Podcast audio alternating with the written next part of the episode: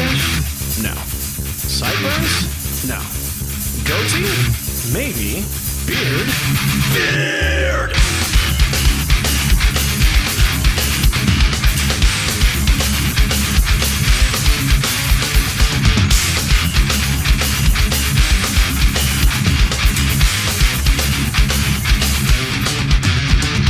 Do you feel alone? Do you feel neglected? Well with the ladies? Well, I've got the solution for you. Low self-esteem? Grow a beard. Afraid to follow your dreams? Grow a beard. Are you lonely and sad? Grow a beard. You wanna look good and glad? Grow a beard. Are you working out? Grow a beard. Did your car break down? Grow a beard. Ice caps melting? Grow a beard. Are you stuck in the middle of nowhere and you need to make an important phone call but the battery's dead? You can't find an outlet to plug in your charger?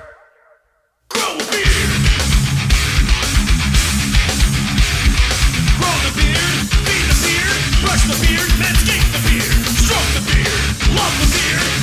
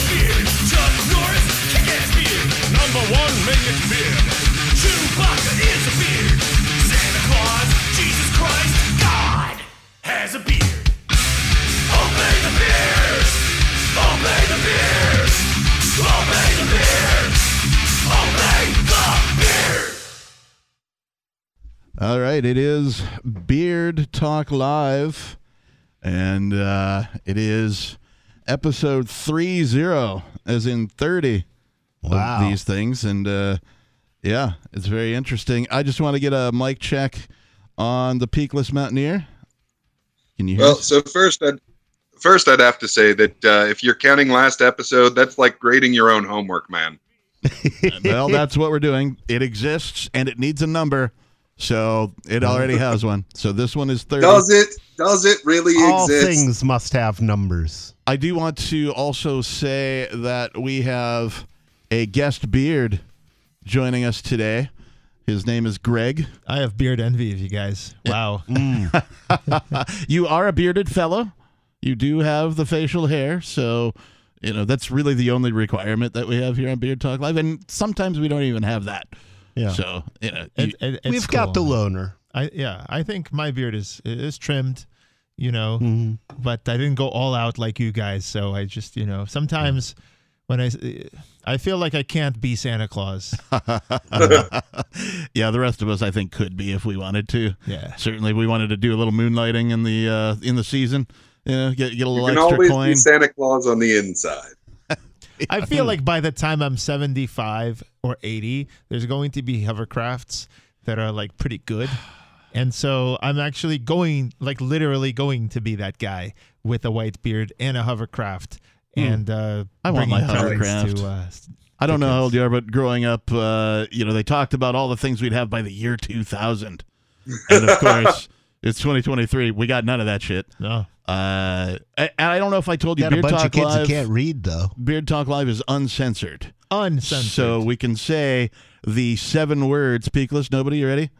I am Shit, Shit, piss, Piss. piss, fuck, fuck, cunt, cunt, cocksucker, cocksucker, motherfucker, motherfucker, and and tits. George Carlin fan? I know. All That's right. how I knew it. Yeah. All right, good. Uh, we like to get that in sometime during the I show. feel like George Carlin was the only famous left libertarian that I know of. Most I- of them are ANCAPs. and like I Well, having been a fan of his for so long, like I could see the progression, right? Like he wasn't always. I- I'll, I'm going to call him an anarchist, or at least uh, anti-statist, abolitionist, Yeah. perhaps. might Lenny be a Bruce, better I word. think he got it from Lenny Bruce. That's yeah, that's exactly where he got it from, and so. Uh, like uh, you could see the progression through his comedy. Like originally, when he was young and he was doing like the Johnny Carson show, he was trying to be something different. He wasn't trying to be the rebellious black shirt wearing ponytail guy who pissed off a bunch of people with his free speech. You know, he was trying to be like the straight laced suit and tie comedy guy who gets featured on like late night television. And then as he got older, he decided to like reform himself. And the big linchpin, of course, was Milwaukee, Wisconsin, when he gets arrested for doing the bit about the seven words that you can't say on television. And that that launched the rest of his career for the rest of his life. Sweet. What happened with that arrest? Uh, he got arrested, and eventually the the courts, you know, were like, "No, it's fine. You know, it's free speech. You know, if you, nice. you you don't want to hear it, don't go." Kind of a thing, you know. But it was still Of course, they didn't pay him. well, but it was still a huge publicity moment for him as a stand-up comedian, right? Because getting arrested and then you know people talking to him about what happened after the you know all that kind of stuff. Pre-internet, of course, so like there was no like it was the closest thing a person could have gotten to like a viral video. I mean, in- it in sounds that like it was so funny it was criminal. very. Trying to kill people with so, laughter. Actually, like, I mean, it was all right. And, and what surprised me was that like the cussing didn't even play a major role in his comedy. Like, it, I barely, I barely noticed it because of today's standards. Yeah, hmm. yeah. So uh, in I, I really like his his routine on the uh, on word fuck. The yeah usefulness. Yeah, we played that on Beard Talk Live. I think mm, five or eight episodes ago. Nice. and talked about it. Um, so in addition to Greg in the studio, we've got, Nobody. and then of course I am your host, the Reverend Captain Kickass, joining us remotely. Peakless Mountaineer. All right, we got all that. I am your host, shit Rob of. Serling, a man with no upper lip. Uh, I should So- tell people that this is a call-in show. So if you're watching us over Mhm. at watch.freetalklive.com, uh, the telephone number is 603 283 6160. Again, 603 283 6160. It is the uncensored Beard Talk Live episode 30. Yeah. And if you can't hear us, please call us sooner rather than later. it was uh, last week was a bit of a train wreck. We had some technicalities that as we're attempting to do the show, we we can see that video is broadcasting. We can hear that audio is being captured, but for whatever reason, the audio and the video didn't you know go together. They didn't uh, like people were hearing a different audio feed than we're seeing a video feed, and so we have listeners who called and were like, "Hey, I just want to let you guys know, or I feel so sorry for you guys," and that kind of thing. That like we could see the video, but the audio isn't. You know, you got you got a problem. We're like, "Hey, thanks for calling." But what would have really been nice is if all those people would call when we are broadcasting. like right now, for example, would be great. Can you hear us? but of course, how Well- would they know? Tommy, can you hear me? Yeah. Well, Uh, they know they're safe. They won't be listened to if they call in, Yeah, I except feel by you. I feel like our uh, our our plan is no news is good news with Gary Gnu. Mhm. If you guys are familiar with Gary Gnu, no, okay, yeah, old No school. new taxis. I'm I'm I'm old school. I only know GNU from uh, Richard Stallman. He Yeah. also has a big beard, actually. Oh, Yeah. nice. Yeah. And so GNU stands for GNU's not Unix. It's a recursive. Yeah. Oh, huh. yeah. Yeah. Which and and of course, like ev- like everything he does, it was a hack of something somebody else did, which was naming the first major Unix uh, mailer was Elm, and uh, and then they came came up with Pine, which was Pine is not Elm. So it was a television show called The Great Space Coaster that featured Gary Gnu, who I, I just mm, popped you know this into my favorite uh, search engine, and I noticed Gary Gnu has got a beard. Hey, of course he does. Anyway, that, that's all you need to know about Gary Gnu. Uh, Maybe His we should invite tagline his tagline was "No Gnus is good Gnus with Gary Gnu."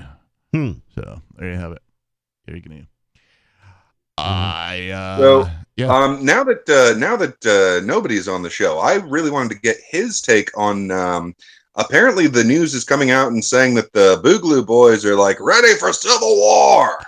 yeah, I, I brought- hope somebody is. I'm trying to remember the guy's name. His name is something Dunn. He he was 19 several years And ago he's and, not done yet. and made the news. He's not, but he's still done, even though he's not done. Hmm. Does He- anybody Oh. have that uh, animation of the uh, dramatic chipmunk? Dun dun dun. I would love to see. Oh, Yeah, Yeah, unfortunately, you gotta, that you guy gotta had get a, up on that Sorry microphone. about that, guys. Point it down Yes, more towards your face a little bit. Yeah. It's my pure unadulterated voice. yeah. Unfortunately, that guy So- had like a really complicated name, so I can't remember it. Okay. But now, who was saying this, and to whom were they saying? Uh, I'll, Oh, so, I'll tell you um, momentarily because I we started to talk about it a little bit during the previous show, Free Talk Live. But now that we're on Mhm. Beard Talk Live, uh, we can certainly continue the discussion as soon as I get. Uh, so Yeah, there was. the the article that I brought was from Vice.com, and so you know how slanted they're going to be uh, on this type of a thing. But uh, the guy's name is. Mm,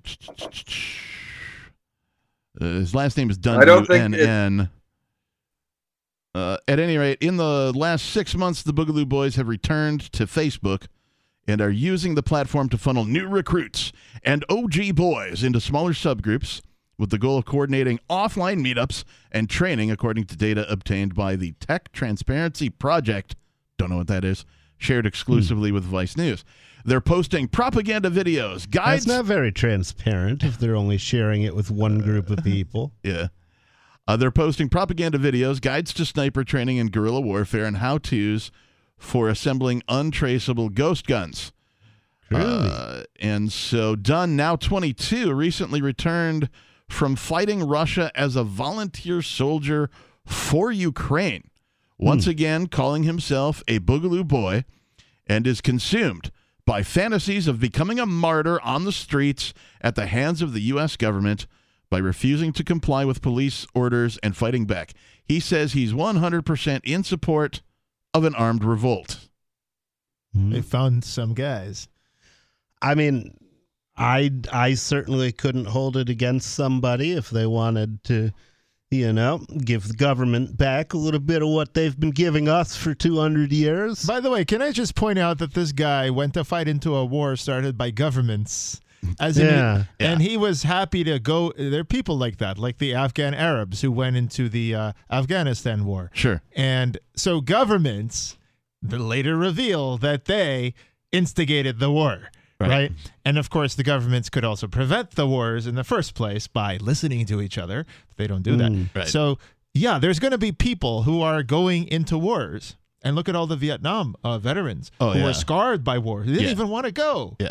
So the mm. governments, if you don't want to go, they can conscript you. Yep. And so mm-hmm. all these people come back, and then they say, well, these people could be a danger to society. Yeah, see, that's something I, des- I decided a long time ago. If the if if they ever conscripted me, I mean, we're gonna enslave you to kill people, and here's a rifle. Great, you're not gonna be happy with my target selection because I'm gonna start shooting draft board members mm. You're not getting. and my superior. You wouldn't pass voir dire, let alone this. Uh, uh, no, this thing. no, no, no. But I mean, it's the government that armed the people, that mm-hmm. created the the escalation to the war, Yep. and the media works together with them. Now, this same media goes and mm-hmm. says, "Well, these people are dangerous."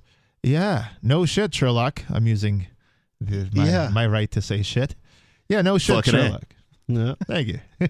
Yeah, Why I don't mean- you try not having wars, assholes? Yeah. Well, as, as yeah, Martin that- Luther King said, riot is the language of the unheard. And the American people have not been heard in a long ass time hmm. by any of the scumbag criminals in Washington. So, you know, if some of those scumbag criminals get shot, I I don't know that I'll have a party, but I sure won't have a I sure won't cry. I will overhear people on occasion, you know, walking around in my normal life, doing my normal life things, where you'll hear some discussion, and some people will say something about like, "Oh, I support the the war in Ukraine or the people," you know, and, and I'm like, "Well, why aren't you there?" Mhm. Yeah, You- I mean, I don't want anyone it. to get shot.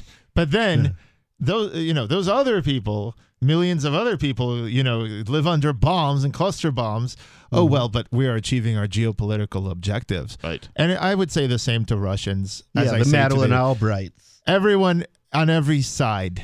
Politicians are sending people to war. They don't go to war. Their children don't go to war. Mm-hmm. No one's drafted. None of the media personalities are like, oh, I got a little draft in my mail. Bye, guys. I'm getting shipped Right. off tomorrow. None of those guys are going to, but they always say we. We have to go and fight those guys. Really? We? You mean we? Oh, like we won the Super Bowl. Yeah.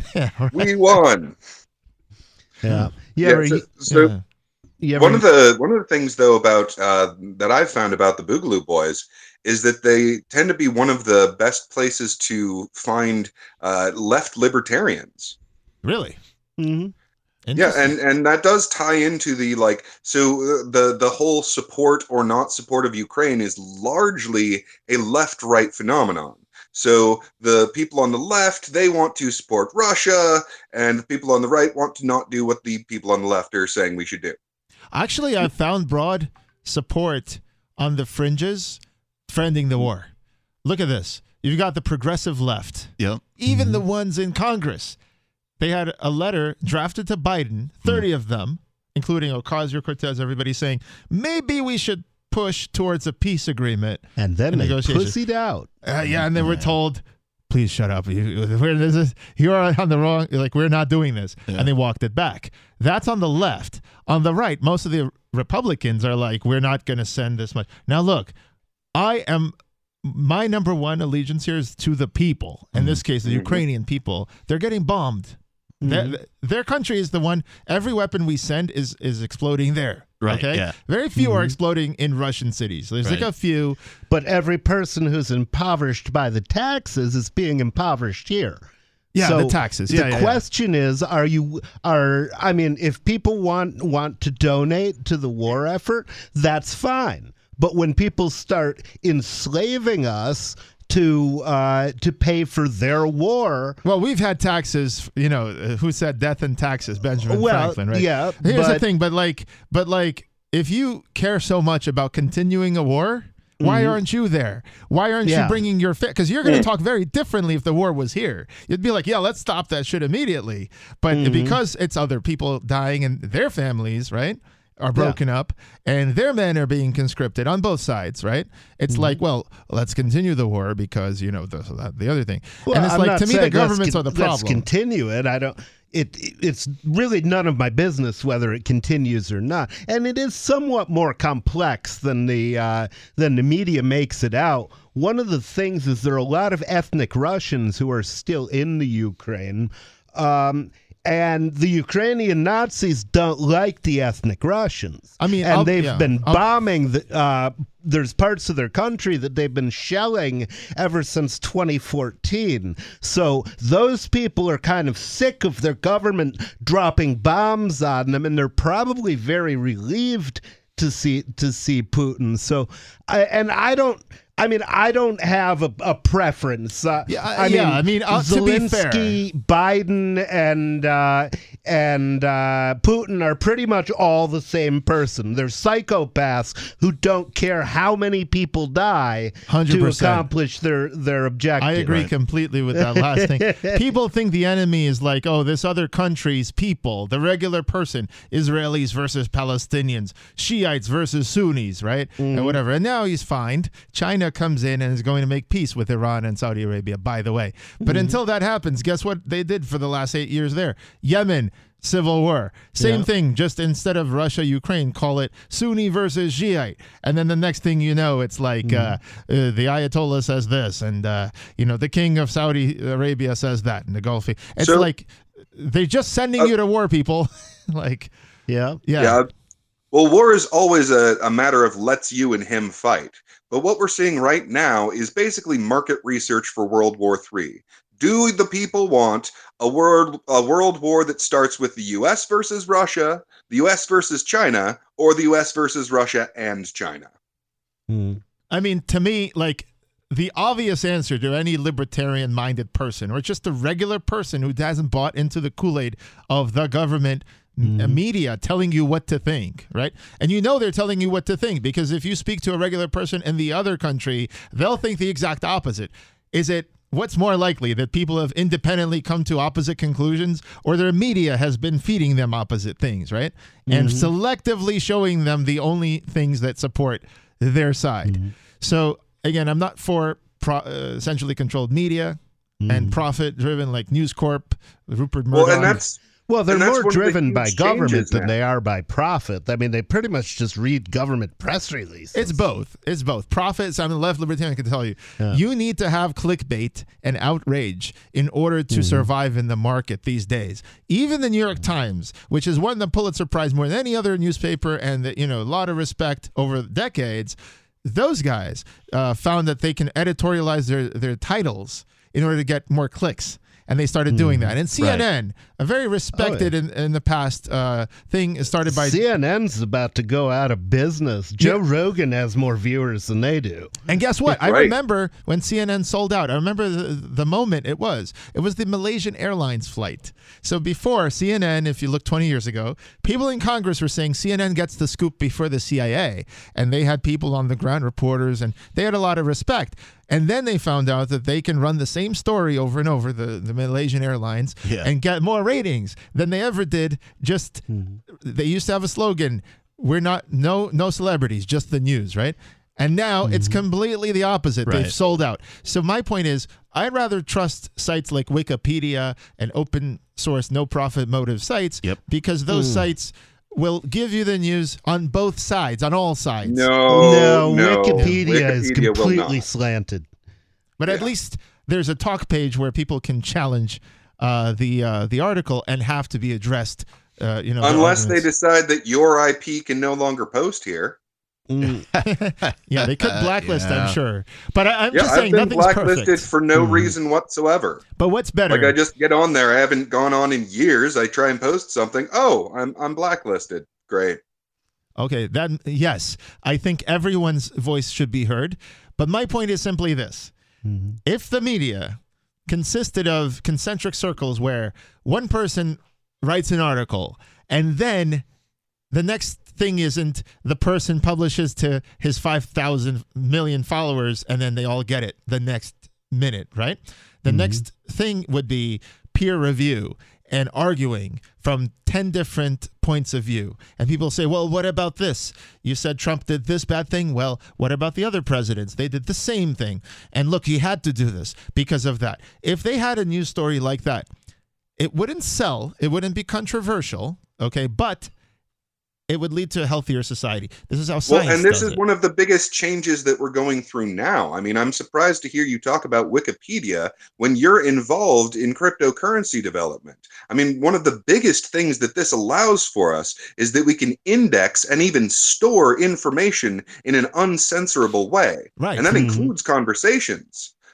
I'm all for that. Actually, Wikipedia, the first project that IPFS, the decentralized file Right, system, yeah. Had archived was Wikipedia. My point is simply this I'm using Wikipedia as an example of decentralized people coming together and, like ants, adding this or subtracting that or fixing that. We have three movements at least. There is science, which has been doing this for hundreds of years. People giving away their discovery, like Jonas Salk and Albert Einstein. And Newton said, I could only see further because I stood on the shoulders of giants. Uh-huh. Okay, they didn't rent their shoulders mm-hmm. to him, it was free. That's a gift Well, economy. if we uh, if we Americans have not seen as far as others, it's because there are giants standing on our shoulders. or in uh, front of us. I, I want you to continue your thought, but we do have a caller. Uh, Hey. Beard Beard Talk Live. Who the fuck is this? Oh my goodness, is this Buckshot Esquire? If you will. You kept powder dry, boy.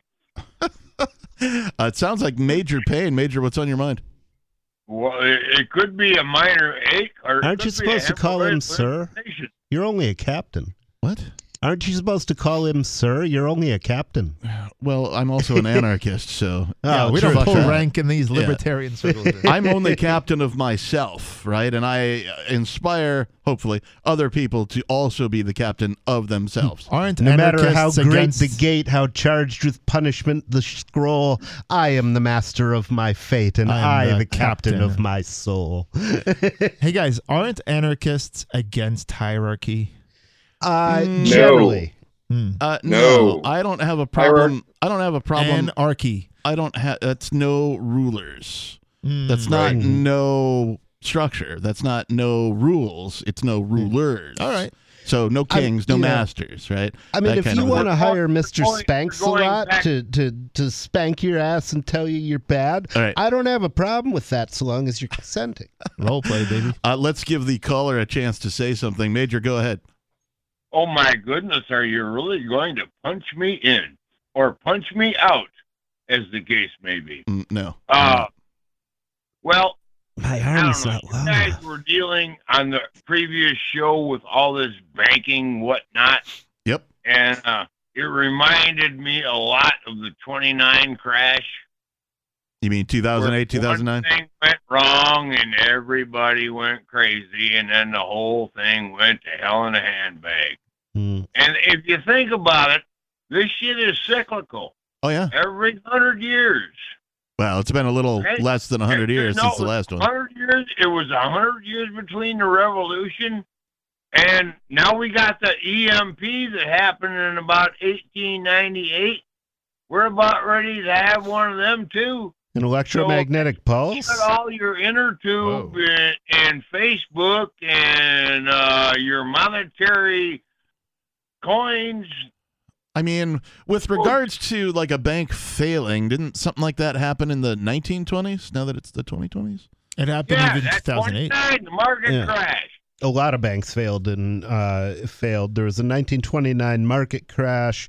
Uh, then there was a run on a whole number of banks. A lot of it was happening because the federal government was trying to po- prop up the value of the British pound uh, after World War One. Well, and wasn't Um, 1913 key and, you know, some of that uh, Yeah. Woodrow Wilson signed the. It's not just Woodrow Wilson. The Wilson. creation by of the way. Federal Mhm. Reserve? It was the entire Congress. Uh, yeah. Yeah, If the banks were honest, right, and there then was they no wouldn't federal be in business. Right. If the federal government wasn't propping them up and they were honest, the reality would happen just like with the free banking era, which Mhm. what happened was the further away geographically you got from the bank, the less its banknotes were worth, and maybe 90 cents on the Boy. dollar, right? Mhm. And so, like, a bank that's honest would tell you these are our reserves, and now our banknotes are worth 90 cents on the dollar. And if you keep taking it out, it'll be 80 cents and 70 cents. At some point, people will stop the withdrawing. They'll wait until the price goes up again, just with crypto, right?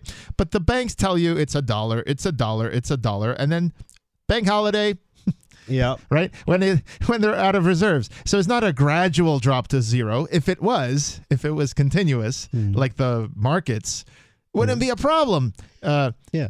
Well, the thing Yeah. is, it's the the whole thing is is pretty much a scam because uh, you know, I mean, if if you give somebody your furniture for storage and you come back and they've sold it, you're gonna call the police.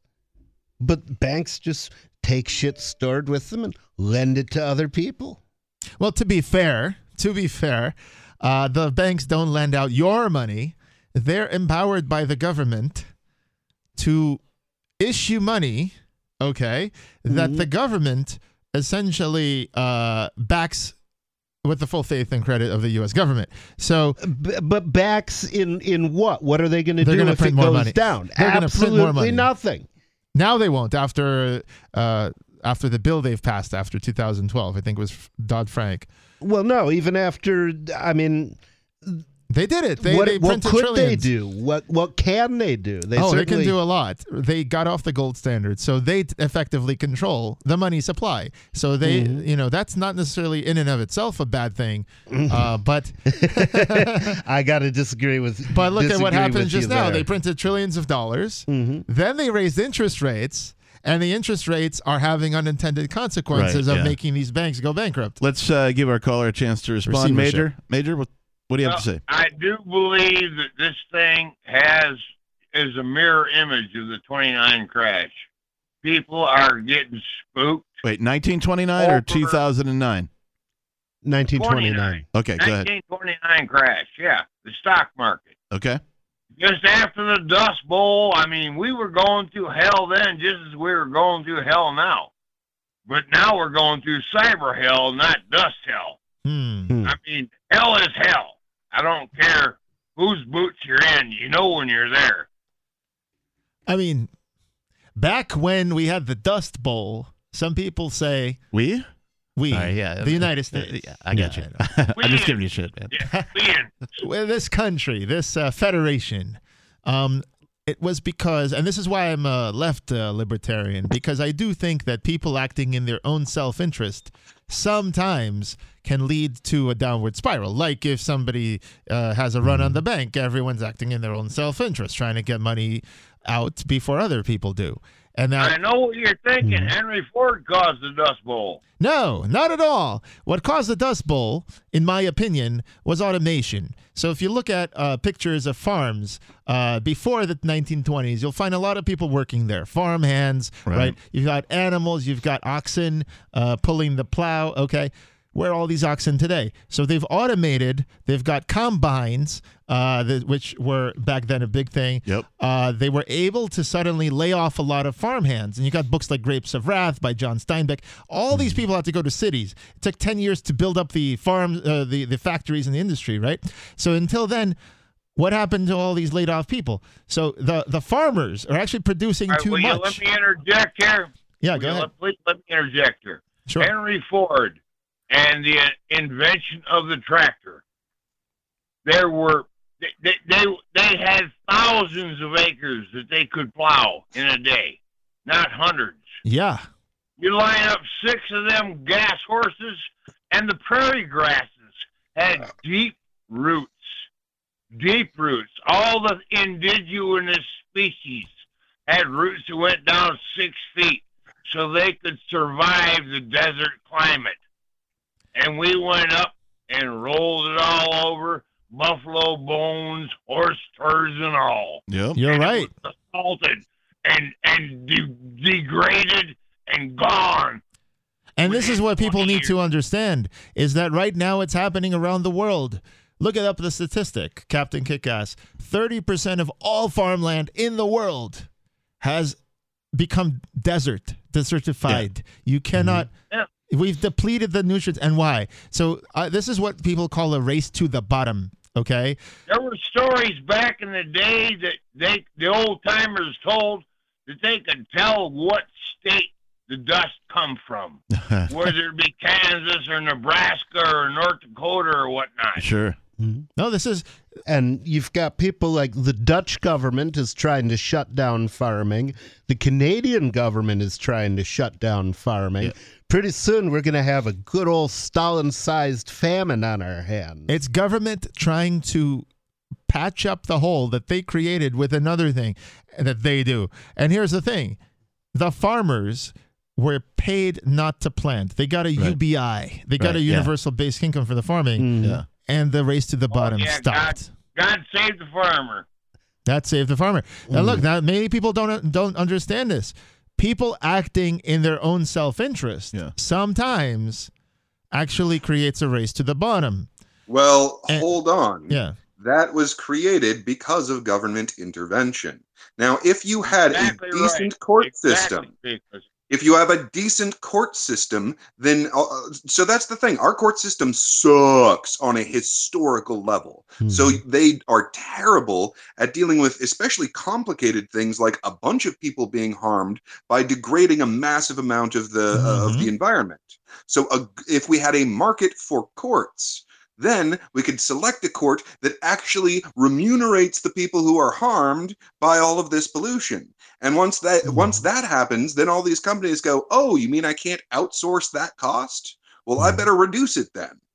Yeah, I agree with you about pollution. I'm saying, and this is important because we're having an automation crisis happening now with ChatGPT and other things coming down the pike very shortly, putting artists out of What, business. what do you mean crisis? I'll explain. Let's look at the the Great Depression. So if you look at Joseph Stiglitz and other Nobel Prize winning economists, Yeah. Joe Stiglitz specifically points out that automation precipitated the Great Depression. Meaning what I'm saying. Well, let me just uh, Okay, outline it here. There's a bunch of farmers who, for hundreds of years, have a specific economics. They have farm hands, they grow certain crops, and then they sell those crops. Right. Simple. When the crops go bad, they have something called futures, which you know helps to stabilize the market and smooth it out. Now, in comes automation. And so now you don't need the oxen, but you also don't need the farm hands. And you can produce more food than you ever have.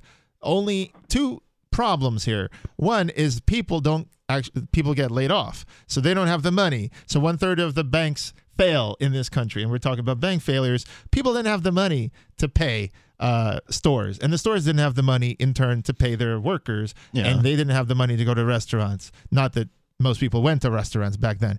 The other problem is negative externalities, environmental ones. So it turns out ecosystems can't regenerate so quickly. And ancient societies knew this. If you look in the Bible, every seven years you're supposed to let the land lie fallow and regenerate. Right? Right. They knew this. And we mm-hmm. didn't know this. And so with capitalism, I'm we saying knew.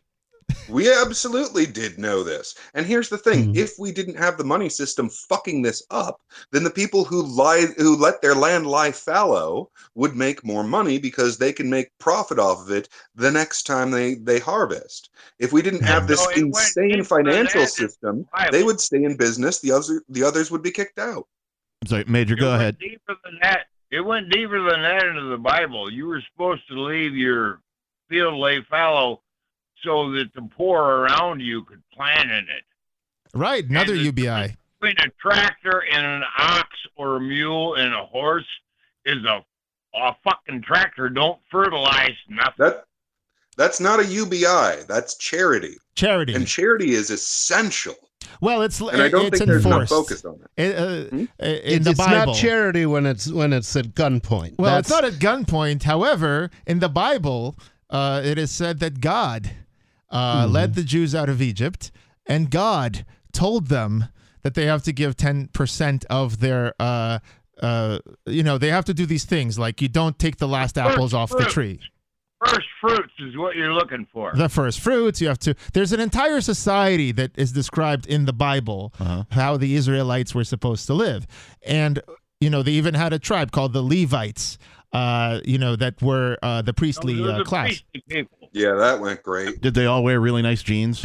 Well, they, Hmm. I don't know about that. Captain, you're being an asshole. What? I would never be an You asshole. me. You're being an asshole. Especially not to you, Major. Guys, so so my point is uh, in the Bible, it was people were told how to live their society, right? Yeah, and then they made a free will decision to either follow the law that helps life happen, which is God. That's that's the identifying thing. Like the identifying thing is that I take you out of slavery. So if you choose to follow that law, you prosper. And but if you, are forced, then then God's will is countervened fundamentally because you're a slave again. Right. So I don't want to take a position on how much it was enforced, uh, whether versus how much it was the natural order of things. Yeah. But my point simply is if you look at what it says, one of the things it says is to let the land lie fallow. But in Yeah. the system where the farmer uh, is selling their f- their food, and this is important because current workers are about to feel the Now, same way. farmers sold food then too, didn't they? Yes. And the farmer Oh, sold their food year after year, but suddenly the farmer started producing way more than they ever needed to. And so what happened was each uh, farmer saw their food at market lose value and they can't bring enough to feed their family and money. Right. So what they do is I'm I'm a good work I have a good work ethic as a farmer. I'm going to simply work harder and I'm going to produce more. And that's the race to the bottom I'm talking about. So every year they'll produce more, but then of course that only makes the prices go even further down. And so what I'm saying is Well, producing Great. more They're is a also- good thing, and low prices Right, but are that's where- also a good thing. the Dust Bowl is a result of the fact that the environment doesn't uh, suffer uh, endlessly. It it needs uh, time to regenerate. It it has a limit, Right. and So if those we if we over farmers, go ahead, go ahead. those farmers were paid to sin. Okay? Here's the instructions how you don't fuck up the food supply. That's the instructions for life. Now, those farmers were given a shit ton of money by the government to do things other than that. Yeah, but all I'm trying to say, forget the government. Let's say there is no government. You're Let's say, going over the top and going in front of history there. yeah, like for, nitrogen fertilizers that fucked it all up. Monsanto. So we'll get to today, but I'm saying back then in uh, 1930s, okay, before the the Dust Bowl and the Great Depression. Forget. Let's say there was no government. Let's say we lived in a society with no government, but then we automated the farm work. Okay. Okay, the people would still get laid off because we don't need them to do the job, and the uh, more more food would be produced that year than ever before. So the price would go down, and the good farmer would be like, "I'll just work the land to the bone to produce even more," and every year it would just make the problem worse. and and the problem is that uh, b- a lot of times people don't have the sense to do something else. It's like you know, you see somebody. I've been working for McDonald's for 18 years and I've never gotten a raise. Well, why the fuck are you still doing that? Right. you There- know, there- you that's adapt. just you being a dumbass. It's not you being a victim. there is a level of responsibility to human evolution with regards to technical invention. That is to say, something like automated tractors, right? Uh, okay, well, hey, you know what? We don't need as many farmhands now, so now there's a surplus of farmhands. Well, these farmhands now Mm-hmm. find find something else to do. have to find something That's what they to did. do. They went to the and so they got to retrain themselves. They got to learn new skills. So now instead of being a farmhand, maybe they should become a tractor mechanic or something that you know. This is my point. So, Right. so the farmhands. It took ten years. They lived in Hoovervilles. There was a lot of these, you know, grapes of wrath type things. They wanted Yeah, work because there they was no work. interfered more than they had 10 years before. In 20 to 21, there was another depression. No one ever talks about it because they didn't change anything and didn't keep it going into the Great Depression. That's true. Yeah.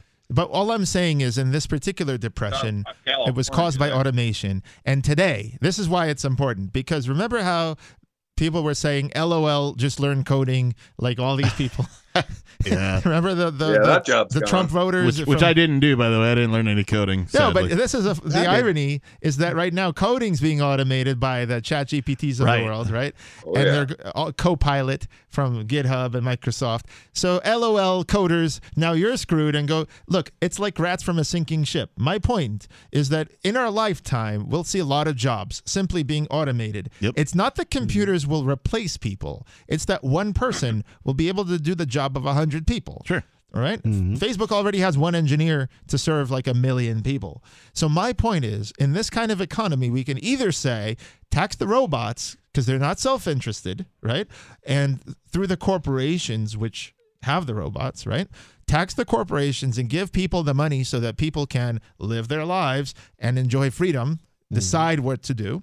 Or you could say the only way to live is to earn a living wage from your corporation. And the only way to have health insurance is to work for a corporation. Well, and we're going to be slaves. on. So Nobody ever said you that- have to work for a corporation. No, but they're going to have all the money because best- they have all the The all, best the plan is not to. yeah, but it, and the reason people They're the gonna have all the people money. become de- dependent on one corporation is because they're the last ones to get the money. Like nobody was saying they keep this same wage forever because uh, that's the way that this form of money goes. Now if you have a good money especially a depreciating money then the laborers get the money first instead of having the cantillon effect on the opposite direction hmm, what is a Cantillon effect, by the way, for people? Who Okay. Yeah, Cantillon effect basically means you're closer to the money spigot. So they print a bunch of money, they give it into these programs. Now, the closer you are to that to that spigot, the the sooner you get to spend the money. Now, once you spend the money, people go, "Oh, there's a bunch of money around. I can jack my prices up." And then the money gets to other people who now have to deal with the jacked up prices. Yeah, that's why I'm a favor of UBI again because everyone gets the money first. Equally. Well, and that's why I'm in favor of BTC because the value is distributed. mm-hmm. decentralized. and so that and, that's the thing like a, a ubi will never be implemented in a good way by these fucking monsters Hmm. remember what they do they export fear that is their business like captain said And they don't have a business good. bullshit cruelty that is their export Let's give uh, Major Payne a chance. Major. Well, dudes, you've gone rolled my marble around so many times. I reckon I might have a flat spot or two. Um, Major, you're a colorful good God character. Almighty. All right, so everybody, you got to keep your powder dry. You can't have no faith in these bastards. Okay. right We we we uh either we stand or die together. It, it, I can't believe that America is so fucking stupid as to not Believe be it. able to read between the lines. And it's going to Well, get worse. They've been believe educated it. by the government because uh, you can't expect much from them. As George Carlin said, garbage in, garbage out, folks. Where do you think we get these politicians from? They're you and, and me. these are the things they have to claim. They have to claim our propaganda, which is schooling and press. They have to claim our court system, and they have to claim our money system. So I think this is actually a very good uh, time to bring up what I do, just because you do something? it's crazy. Wow. I just I'm go down. around eating You mean you're not just not like a What- what random guy? You, you actually produce? It's crazy. God Yeah. Uh, Almighty. We have to eliminate you. D- n- no, I don't think so. Uh, despite I, I one time had a boss hole. an, an uh, asshole and a boss I- at the same time. I did I did a bar interview. Maybe his boss gave him. I'm A, a carpenter. I've been building shit all my life. Okay. I could square a fucking house with an axe handle. All right. I swear to God. Three and four and five is square. Right? Okay. Right. You can understand that You simple lost me. fucking mathematical scenario. You can square anything. I agree. You can squirt anything. That makes me think of a few things I'd No, like no, to squirt. no, no. Uh, you're Peakless, three squared plus uh, four squared is uh, five squared.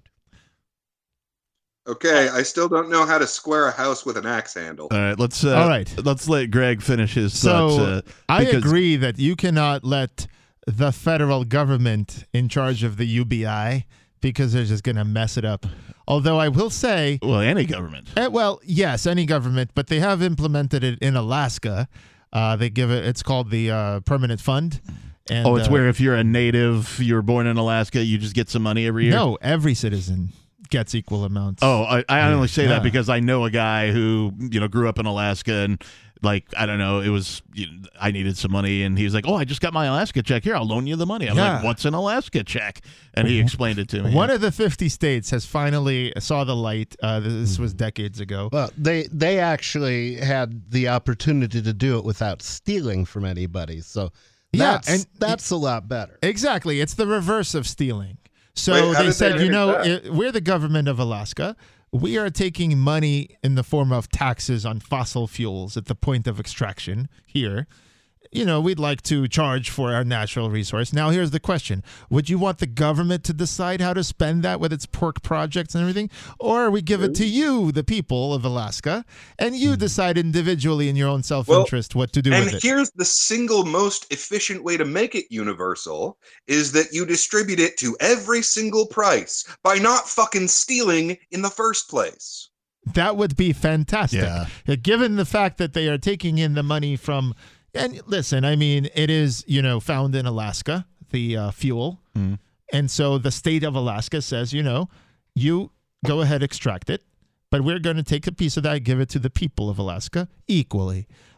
I personally would love the government to do only two things. One, distribute money as UBI. Literally just tax the negative externalities, find what they are for the environment, for everything, tax them like robots, whatever, and give it yeah, to the people. watch you And that's become it. a negative externality real quick. Yeah, I Mhm. uh, limiting a government to well anything really uh, seems to me historically to be impossible. And while you make good Mhm. points, uh, I you know uh, people I think should earn right the the default state Oh, of they're a going to person earn. The going to default state of a person is poverty. So you know the question isn't how do we eliminate poverty. The question is is how do we inspire and create prosperity. There's well, many- I mean, yeah, you can yeah. eliminate a lot of poverty just by eliminating government.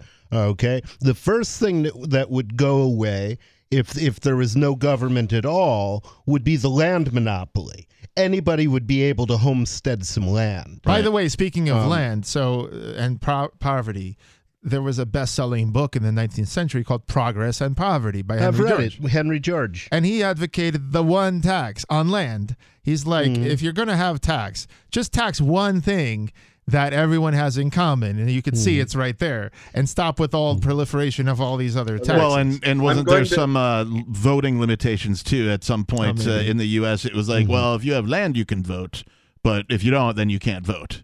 Was there a um, landowning class uh, that can only? I think I thought our democracy was against that. I mean it could be that that So- that was kind of the case in some places, but I mean there was still land available for the taking. Uh, So even the newly basically, freed slaves, if you had- lived somewhere, at that point, then and even There's before you that, were still going land to own some available for land the there. taking if they don't shoot you when you take it. And I, I gotta I gotta out left you on this one, man. You can't own land. I happen to agree. And the Bible Right. says actually that in every 50 years, the land goes back to the original tribe, meaning you can only lease the land. You're never the owner of it because well, they no, believe so that that's- God that's owns nice the for land. the Well- the uh, for the I agree you, original tribe, but it kind of sucks for everybody else who ends up homeless. But if you can't own the land, then think about it. Can you own large bodies of water? Can you dump? Can Nestle No. dump into a well, river? the thing No. is, if you can't own it, then nobody's going to protect it. That's the problem we have now. Is if something is unowned, you get what's called the tragedy of the commons. Well, where, hold on. for example, um, in in uh, when Adam Smith was writing, he wrote about these common pastures that they would have in England. Now, nobody owned that land, and everybody grazed their sheep there. So each person tried to outdo the, each other the in how many sheep they would graze there because they got the benefit. Uh, and but everybody bore the cost. That's that's and if the race to the bottom. to Everyone them- acting in their own selfish self-interest. well, if they were acting in their own self-interest, Well, that's just what they what they would do is is what ended up happening in in America. What uh, the first people to come to America were very religious, and they tried to establish communism here at first. So they had a big plot of land. Everybody worked together. But the problem is nobody wanted to nobody wanted to work hard because they didn't get any more if they worked I just want to say, ironically, the first people to come to America were the Native Americans, and the Mhm. Native Americans did have communal societies. So you're actually and they right. were still in the Stone Age when we arrived. They didn't have bronze yet. and uh, my point So- is, Some yeah, of them. and- and- Well, hold on, Marx hold on, and hold Engels on. actually I got a challenge, ideas man. from them. Mm. I got to challenge Yeah. that one for sure. So the ones on the coast where food was plentiful uh, was plentiful and the weather was nice all the time. They operated like that. Now you move anywhere else in the country, not so much. They had war tribes all through, especially like once you get far from like easy food and good weather. All right, let's give uh, Major uh, last last uh, words here, Major. Yeah, you're talking about the uh, hierarchy of the Indians, the the uh, Delaware and uh, the Mohawks, Mhm. And they were the hierarchy. And there was kingdoms and chiefdoms that existed all along the coast, and uh, the Indians that existed here in Michigan, the Chippewa, they were uh, short, short seeing. Even uh, there's a lot of eye problems Mm-hmm.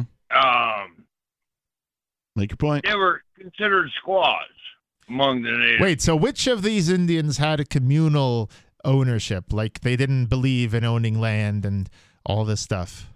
I believe all of them, but they would defend the territory that they thought that it was Because theirs. you're making mo- I, noise. I Stop really it. do not understand the whole precept behind it. I can't answer that question. No, but that's I think that's the thing is that they made societies where they didn't own the land.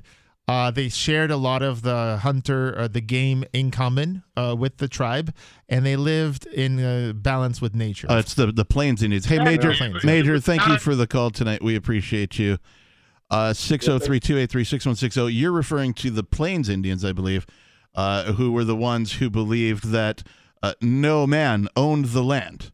Right? None that, of that- them did. When when we bought the island of Manhattan, that Manhattan, Earth was you know, that the Earth was farmers God. they, we bought it from the wrong tribe, even. But they didn't believe. They got some trinkets. They're like, yeah, you can Mm. have this land, whatever. There were um, there were tribes that farmed though, and if you farm, then you're going to value the land because you've put work into My- that my- my- land. right. That's what I'm getting at. Is uh, even with the Right. Plains Indians who believed that no man owned land, they still owned possessions. Right. Their bow and arrow that they fashioned, you know, was their labor mixed with nature, and thus, you know, if I made some fancy bow, that was my bow, and if you took it from me, you took my property. That's where I, as a left libertarian, uh, I can clearly uh, explain what I support. I support private property on a small scale. Mm-hmm. I own my bow, I own my computer, and even my house. But at some point, if I own 10,000 houses, mm-hmm. okay, I am saying I'm taking advantage of a system with banks and with the government and men with guns. Mm-hmm.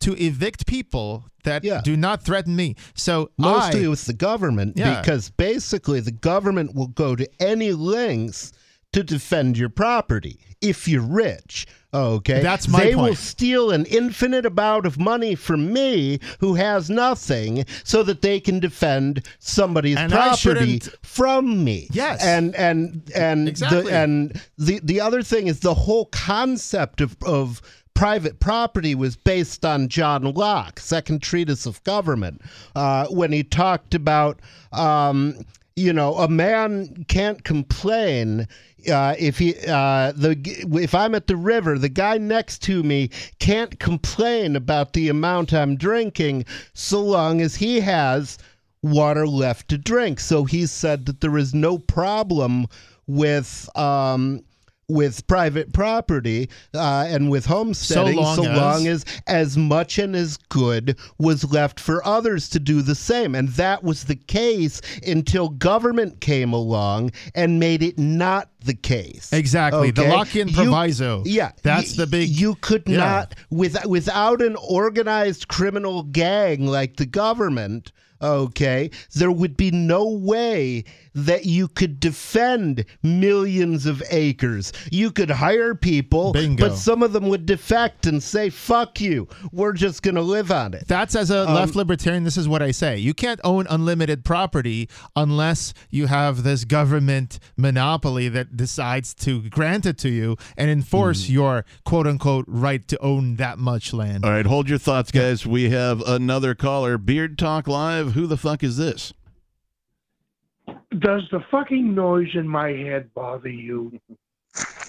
Does the fucking noise in your head bother me? Uh, hang on just a minute. Peakless, whatever you're doing to your computer makes a bunch of noise, so try to not move your computer. Uh, otherwise, I'm going to have to mute you. Uh, Rob, go ahead. Hey, how you guys doing tonight? Good, good. Life is good. What's on your mind? So, I, it, I've been listening to you know Greg and and Ian and stuff like that. You know, talk about you know the Greg's ideas and stuff like that, and and and it it sort of makes a lot of sense. But then I I listened to Ian's side, and then Jay News. You mean nobody? And I you know get Yeah, I- Ian's not here. Ian's not here tonight. Nobody's here. Right, but I mean, what I'm saying is, I understand sort of what they're talking about in terms of Okay. because it sounds like what Greg wants is trying to do is sort of keep the structure of how things are going in this country, and then sort of put new people into it. To, you know, I, I that's what it sounds like. Is that what you're saying, Greg? Yeah, I'm basically saying that we don't have to have a revolution in this country. Nothing has to go violently. It's No, very simple. We need an evolution. Yeah. Yeah. I'm saying we I don't have think we need a revolution. I think we need a national divorce. How are we doing like this show, for example? We're using personal computers, Mm-hmm. we're using the permissionless internet and the web, and we're using our own personal websites and everything. The idea is that we have already very, very good personal printers and computers and blogs and everything. Technology empowers individuals, and we don't need to bitch and moan. We need to build, right? Yes. Who said it? Mm-hmm. Stop arguing and build, Right. right? I visited some of these startup cities, and let me tell you, I like people who put their money where their mouth is and build. So for the last mm-hmm. 10 years, I've been building, and not to toot my own horn, but I think without tools, people can't self organize. Without tools to communicate, they're going to use Twitter. They're going to use Facebook, and then they're going to complain. Twitter doesn't have an edit button. Twitter does. Can I please have an edit button? It's like, bitch. You know, thanks for uh, this show. I can say, but hey, bitch, get an open source Twitter, Mastodon. You could put whatever button you want on it. You know, it's yours. Okay, so I, I would like to add to that, Greg, if I can. Sure. And that is just that you're right about you know the computer and and technology and stuff. But I mean, and that's you know still just over 40 years old, really. I mean, I remember the first computer that I saw came out. I mean, there was no internet. You loaded the computer with a cassette tape. I remember, Rob, Yeah. you, you and I are about the same age. I remember the first thing that I remember being referred to as a computer was the the very old uh, Wonder Woman television series in 1970, whatever year that was. And it took up an entire That's why I room. have an old big beard. Okay, go yeah, on. it took up an entire room, and that was we have to consult the computer, and they would take a little card and insert, and they'd wait for a while, and then eventually the computer would spit up some results. Chat that- GPT. yeah. So, like, yeah, computers have come a long way in a short period of time.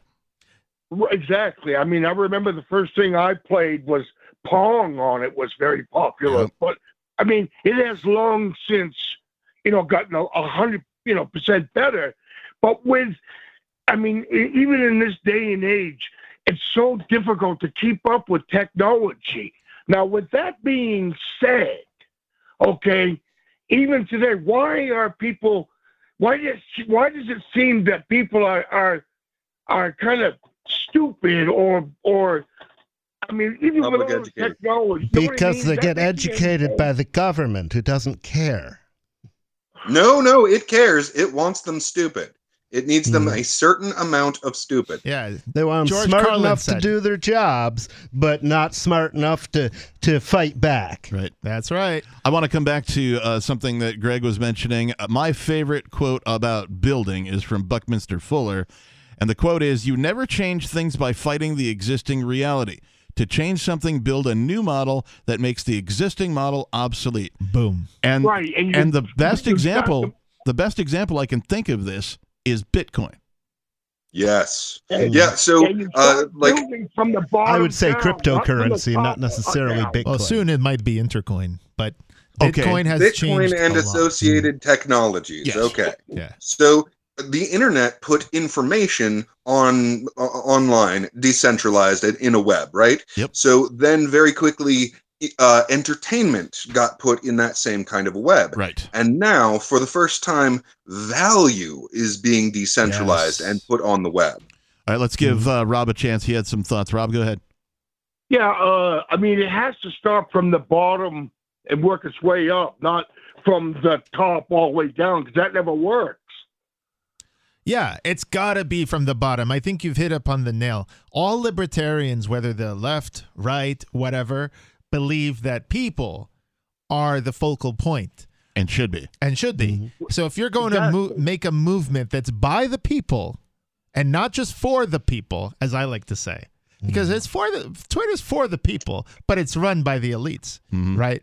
Well, Facebook is for the people. I want to have something by the people, but the only way to have something by the people is if all the people have the tools like a computer, like a printer, and yes, like what I build, right? An engine to allow them to self organize. Hmm. if that happens, then they can organize themselves in various ways hmm. and we'll figure out the best ways with the market rather than having one way Yeah. and that's the The, government. the problem is you can't wait for all of the people to to have the tools. Because coming back to Carlin again, think of how stupid the average person is, and then remember that a full half of them are stupider than that. Okay, and and so the and and the easier it gets to society the stupider mankind will or the the easier it becomes to survive because we've established a uh, a a society then the stupider people will get because it's all a question of how much stupidity will Darwin allows before he steps in and kills a motherfucker. Obviously, Darwin doesn't well, do it, but in this case, I, I- go my own way. I think for myself here, Uh-huh. I think that people aren't all that stupid. I mean, uh, taking away the, the mentally handicapped people and so on.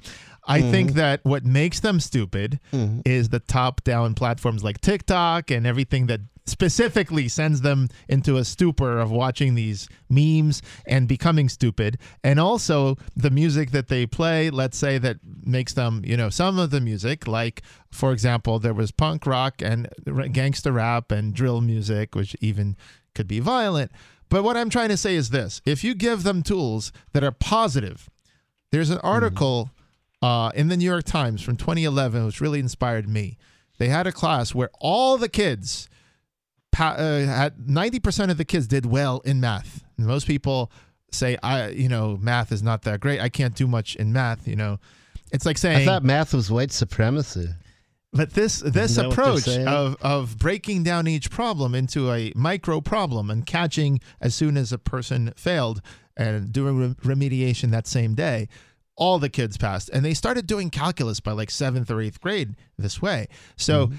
I think I always don't blame the individual. I blame the system. In the Ukraine war, for example, I don't blame anyone in the civilians, right? And the people. The people are victims in all this. It's their governments and their media that is conscripting them and telling them that the other per- people are evil. Same thing with this.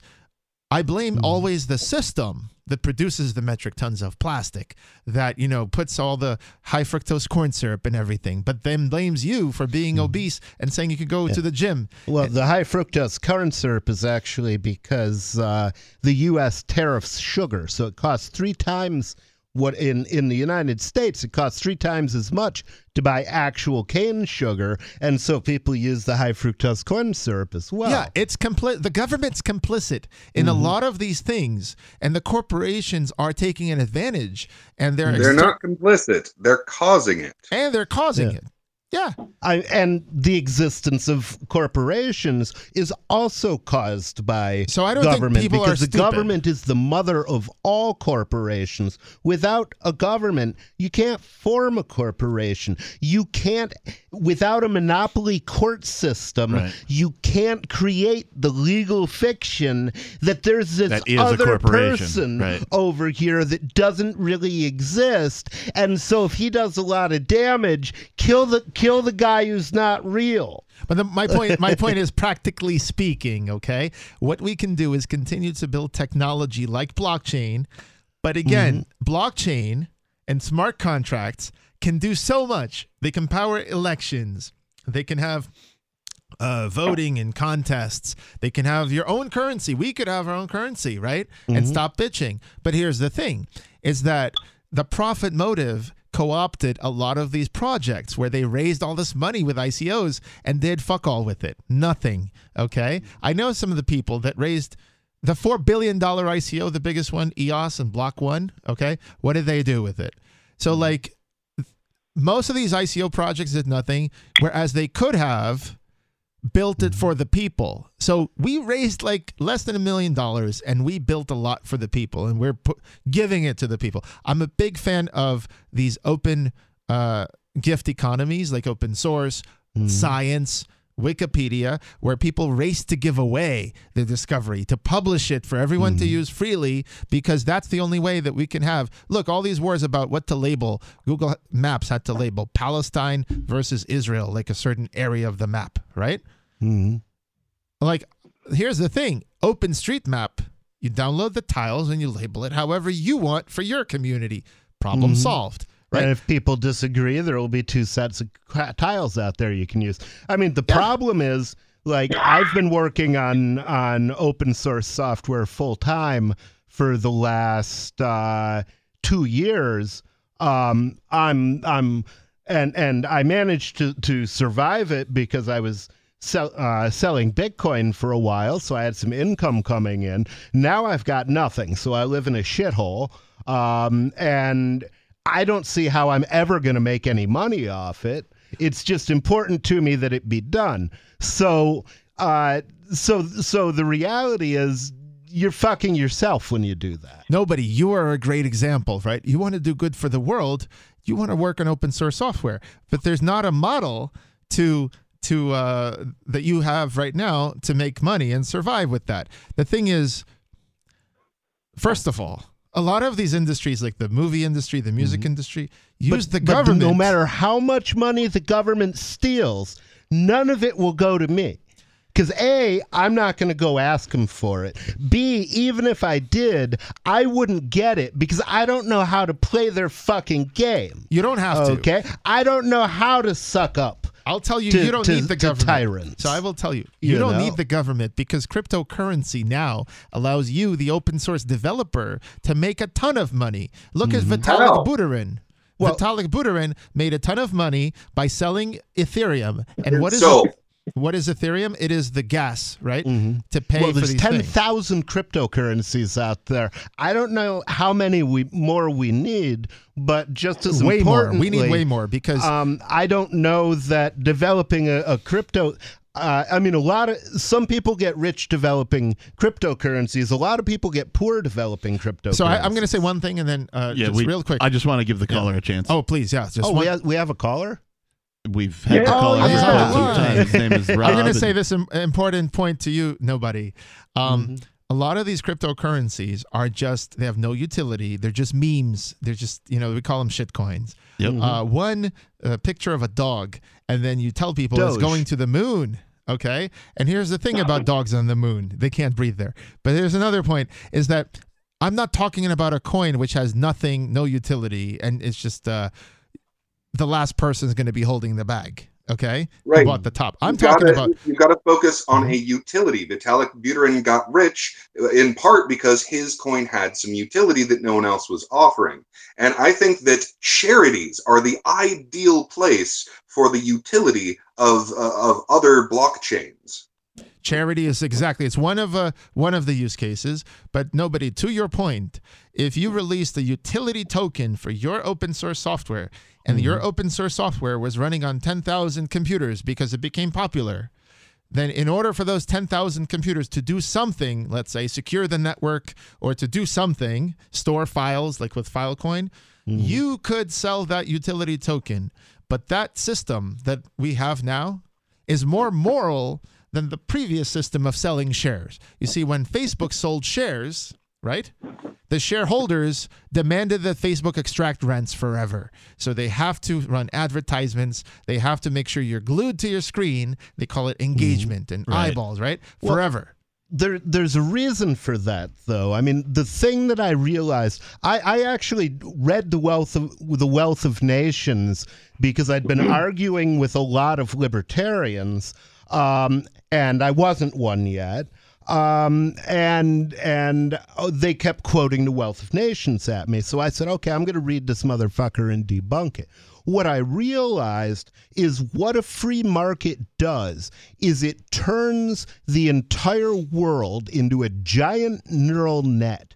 So each Yes. each mm-hmm. node mm-hmm. is putting out these numbers mm-hmm. okay? They're they're making decisions. And based on whether those decisions are good or bad based on not what their their neighbors think they should want but what they really want what they're willing to pay on pay for. then if if you make good decisions you you have money come come in and your weight increases. Whereas if you make bad decisions you don't have money and and your weight decreases so that's exactly how a neural net works All right, hold that, Rob. I'm sure you have some thoughts. Go ahead.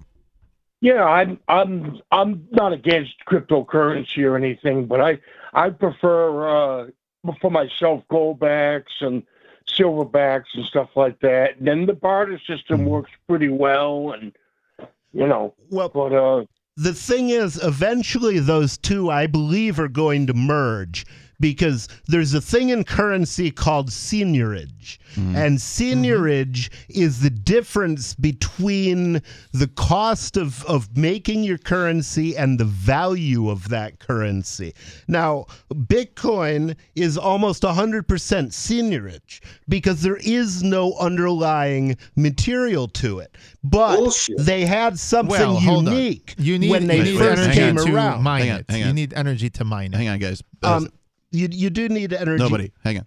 Peakless. Yeah, that's bullshit. What, as he was pointing out, you need energy to mine it.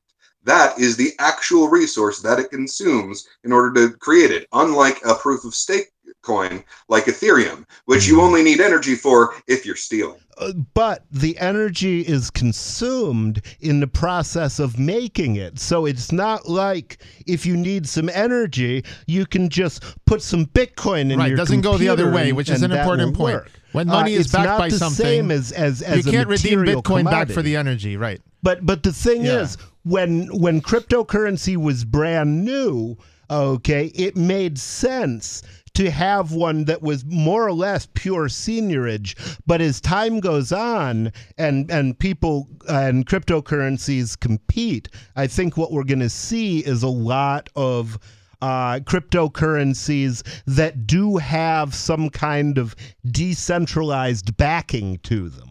Um, Oh, and I've been fail. figuring If out how that can be done. If you're competing for a monetary premium and you have something that can be used in another product, then sooner or later your use in other products is going to interfere with your job as money. Like if hologram projectors take a bunch of gold, then that's going to fuck with how much gold is is worth. If we find something that we used to use gold for, and here's this other way, so gold's mm-hmm. kind of useless, that's going to crash the currency for no good reason. Well, for an absolutely good reason, because if gold is useful, then gold is actually more valuable. If gold Well, is not what, I can is get, I less can get useful, energy from Bitcoin. Uh-huh. You give me Bitcoin, I promise you, I can get you energy. Yeah, well, I'm I'm sure I can I'm sure I can too, but Right. it's not the same as a uh, it's not the same as a commodity currency, and eventually the two are going to merge. I think For you guys are example, both, uh, imagine a yeah. gold back backed currency where if you buy something that costs two dollars with your four dollar uh, gold back, you get back half a gold back in change, and you get that in the form of of cryptocurrency. Well, and you can later, once you've done that a few times, you can then trade that for physical gold backs. Um, Right. You've gone over that. Now, the only reason that gold is valuable in the first place is because of the energy that it takes to dig it up out of the ground and refine it. One moment. It would uh, take a lot of energy to dig shit out of the ground and refine it too, but nobody would want it if you did. So Well, that so not the oil. being, being hard to get doesn't doesn't make you valuable. Can, can I can I uh, give a third way? Because I Uh, think you're wait. right and Uh, you're right. Yes, Yeah, hang go on. ahead, Rob. Rob, Rob, I just want to hear you laugh again. How dare you help Yeah, us agree? I, I'm, and I was still trying to catch my breath here. All right, we'll let we'll let Greg speak. All right, guys. Uh, what makes gold valuable is its utility. Okay, just like anything else. No. Hold on. Let me just let, let me just say. Uh, okay.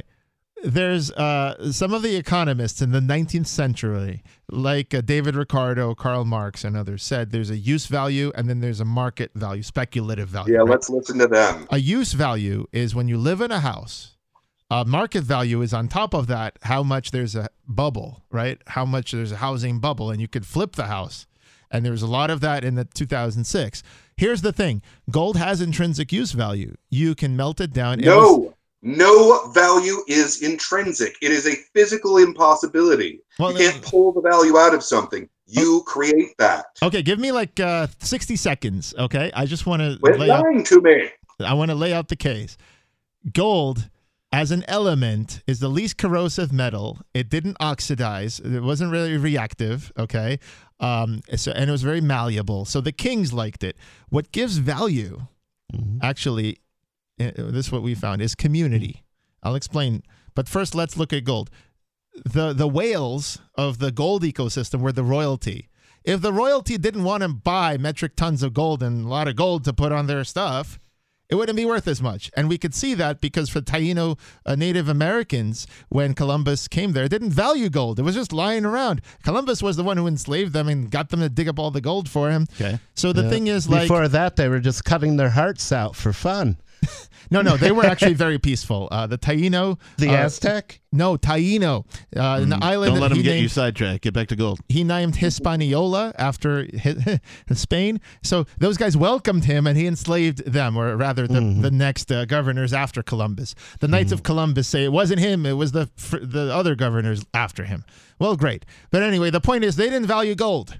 Okay? They had gold, they didn't value it. The reason the gold was valued is because the royalty took a liking to gold because gold had properties that like I said, it also happened to be antibacterial, but they didn't know that. So mostly they did Yeah, that was it how- because. So here's my point: if a bunch of whales value Bitcoin and they want to hoard it and they want to corner the market with it, Bitcoin will be valuable. But the same thing can be true of Ethereum Classic or anything else. And my point, Okay, hold on. Yeah. Hold on. Let's go back to uh, you said something that was absolutely correct in that. The value of it is in the community. Because here's the thing value is an exponential effect. I value this. You, if you also value that, then that means we have value squared. Now, if that guy over there also values this, we have value cubed. And it just goes up and up what you can do with the thing that gets value. Agreed. I mean, at the end of the day, what I didn't say is that these royalty only had value and were whales because their community believed them to be that, either because they believed they were related to gods or because they elected them. But regardless, the community is the one that made them whales, and then whatever they selected, in this case gold, became the thing that was valuable to everybody. Is there an example Well, other than gold where dollars this have happened? value because they believe that the ones managing them are competent. Uh, is there a, a, a, an example other than gold where that has happened? silver or any other precious metal. Diamonds. Uh, shells. You know, I say shelling out. That's because we used shells. Rice in uh, Japan was used. Uh, Tobacco to pay was used samurai. as currency. Yeah, the shogun had a lot of rice that he used to pay samurai in. Sure. Yeah. Uh, Rob, go ahead. yeah, I was saying uh, copper, lead, Those got value, not a whole lot, but they do. Well, they may well have a lot more value sometime soon because Oh, yeah. uh, Well, yeah. the, the, the time may well come when steel, brass, and lead are the most valuable Right, metals my- out there, but only if they're formed into particular shapes. My favorite common metal tale is, of course, that of the shot. And this is uh, a round of ammunition. One shot used to be what you would exchange for one shot of whiskey, and that's why it's called a shot. Because that was Yeah, both currency, right? Yeah. Can I get a shot of whiskey? Yes. Here you go. Hands him a bullet, and then boom. You know, um, for those who know It Ethereum, works, by the way. for those who know uh, Polygon Matic and Binance Smart Chain, these are the second and third largest uh, blockchains uh, for Ethereum. So Ethereum has high transaction fees. Okay, you pay the miners to secure your transactions. In Polygon, uh, the fees are tiny, like you know, hundredth of a cent to do something. So here's my point. Where do you think the value of the Matic token comes from? It's not in its use as a gas, uh, because like I said, you, with ten bucks, you could do a year's worth of transactions. Okay, Right. as a The value, prolific. the value comes from the same place as any value, the individuals. And in this case, since it's actually really valuable, it's a community of individuals who value it. Now, that means that they're willing to do stuff for it. That's what that, that's the expression, that's the proof that there is value. Exactly. And so, uh, well, I just wanted to say one other tangible thing that it's used for, and that is the liquidity pools in the decentralized exchanges like uh, QuickSwap on Polygon or Uniswap on Ethereum.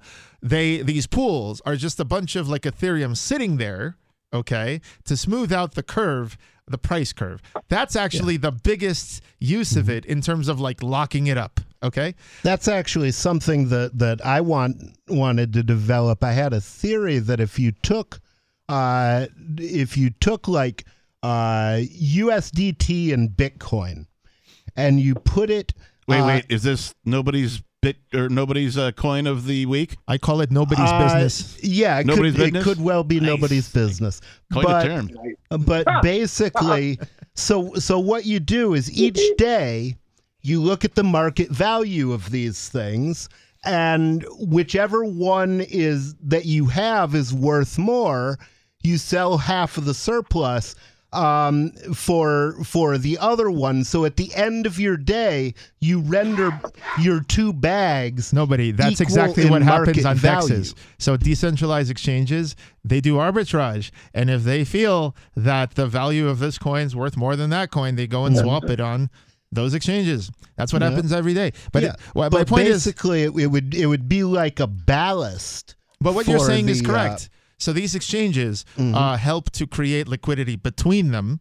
And a bunch of the Ethereum and the Polygon and the Binance Smart Chain, I call them the my casino chip. Okay. So all these coins have no value. You just bet on them as a meme. But my point is that um, they sit there in the liquidity pools. That is where most of it is locked up, and that is a big use case for these cryptocurrencies. All right. You're Uh, right. Most of them is community based, and if the community believes in a specific thing, Mm-hmm. they're going to put all of their, uh, say, effort in that thing. The, the only question I is, look does at it have as, actual as utility? energy. You find you find a community that you think is going to be Yeah. productive, and you put energy into that community, and that gives them liquid energy to Well- work with. Hold that thought, Rob. Go ahead. Yeah, hey, uh, so I wanted to ask Greg, uh, are you familiar with uh, smart finance? Sure. You probably mean DeFi, decentralized finance. Yeah. Are you familiar with that group at all? No. Oh, a group? No. I'm familiar with the industry, DeFi. Right. I mean, it's this new cryptocurrency thing that came out. It's called smart finance. I, oh, If you ask uh, Ian, he's got the link to it. Wasn't sure if you were familiar with it or not. I wasn't. uh, is it a new coin or? Well, it, it's it's a, a a new group that came out like with like within over like a year or so ago, and I've been following them for about a for about a year, you know, and they do the tokens and shit like that. You've been following them, but you don't know what it is. Okay. Hmm. Um, Well, is it an exchange? While we're maybe? looking at that, I want to say to Peerless Mountaineer, uh, one- Peakless. P- Pigless. I, I apologize. He does peer, but he doesn't peak. Peakless. so I think that uh, you're absolutely right that the community is what brings value to a token. I just think that there is lasting value if the token has real utility, and there can be uh, temporary fads, which we've seen over and over with the tulip mania, all the way now to Well, you know It depends Well, on the here's the thing. quality of the money community. is a u- it is a utility. Now, I don't think that this is going to suck up all of the value. Maybe eighty percent when we get down the road and figure out which one we actually like as uh, people on the earth. But there's going to be uh, the, so money is the primary utility. Now, there's also other utilities that, since it's going to be cheap as fuck, as long as we have a distributed blockchain people are working on to get other blockchains that are like that worked on real cheap from time to time, then we'll have all these other utilities, such as not a universal basic income, a specifically targeted income. Because when I'm doing well, fuck you. Don't help me up. I'm doing well. I don't like that. When I'm not doing well, help me up, man. I'm not doing well. Right. So you need you need someone to get paid to figure out who is doing well and who is not doing well. And and that's what the utility of having something that has a monetary feature, but its primary utility isn't money itself. All right, I'm going to cut you off right there. Uh, I Rob, agree, by the way. Rob, I'm not we're gonna. doing too well right now. I got to empty out my bladder. All right, we're going to take a break here. Anyway, it's time for halftime here at Beard Talk Live. The telephone number when we come back in 10 minutes is 603 283 6160. Until then, I am just going to go ahead and play you all some music. This is a band called Sleep Terror. We'll be back in 10 minutes.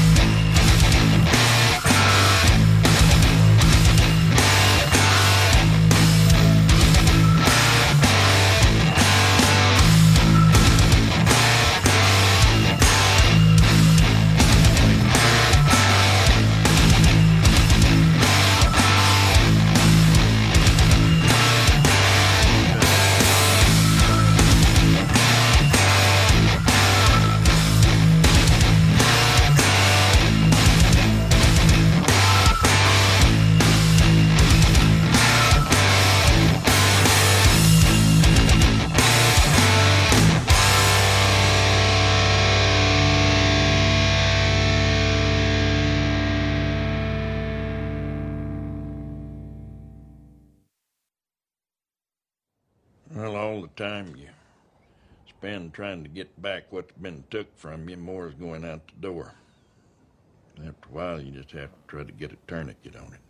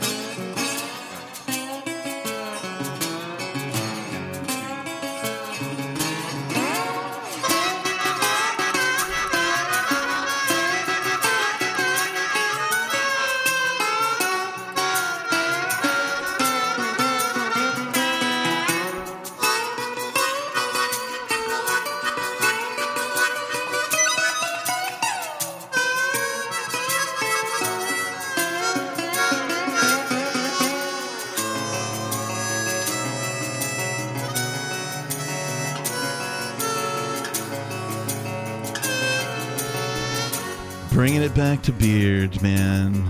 Bringing it back to Beard. For now, I, I wasn't able to, but you're free to have. Uh, The beards, the beards are coming back. The mics are live. You guys, put your headphones on. Check this out. Mics are live. Put your headphones on. Fuck you, I won't do what you tell me. All right. Uh, except for you, Peakless. I'm live too. You're you do just fine. Uh, the thing that we talked about with your device is is great. Thank you.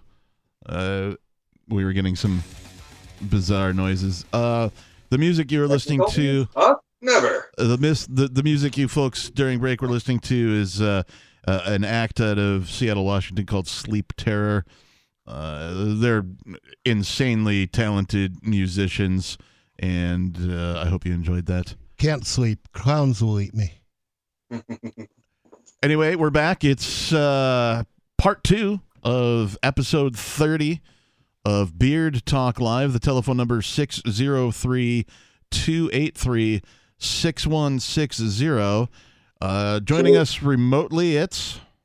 Beakless Mountaineer. And in the studio, we have myself, the Reverend Captain Kickass. Greg with a beard from New York. And nobody. Uh, Greg, I wanted to ask because Beard Talk Live, uh, you've been on Free Talk Live a number of times, and, and you're always great.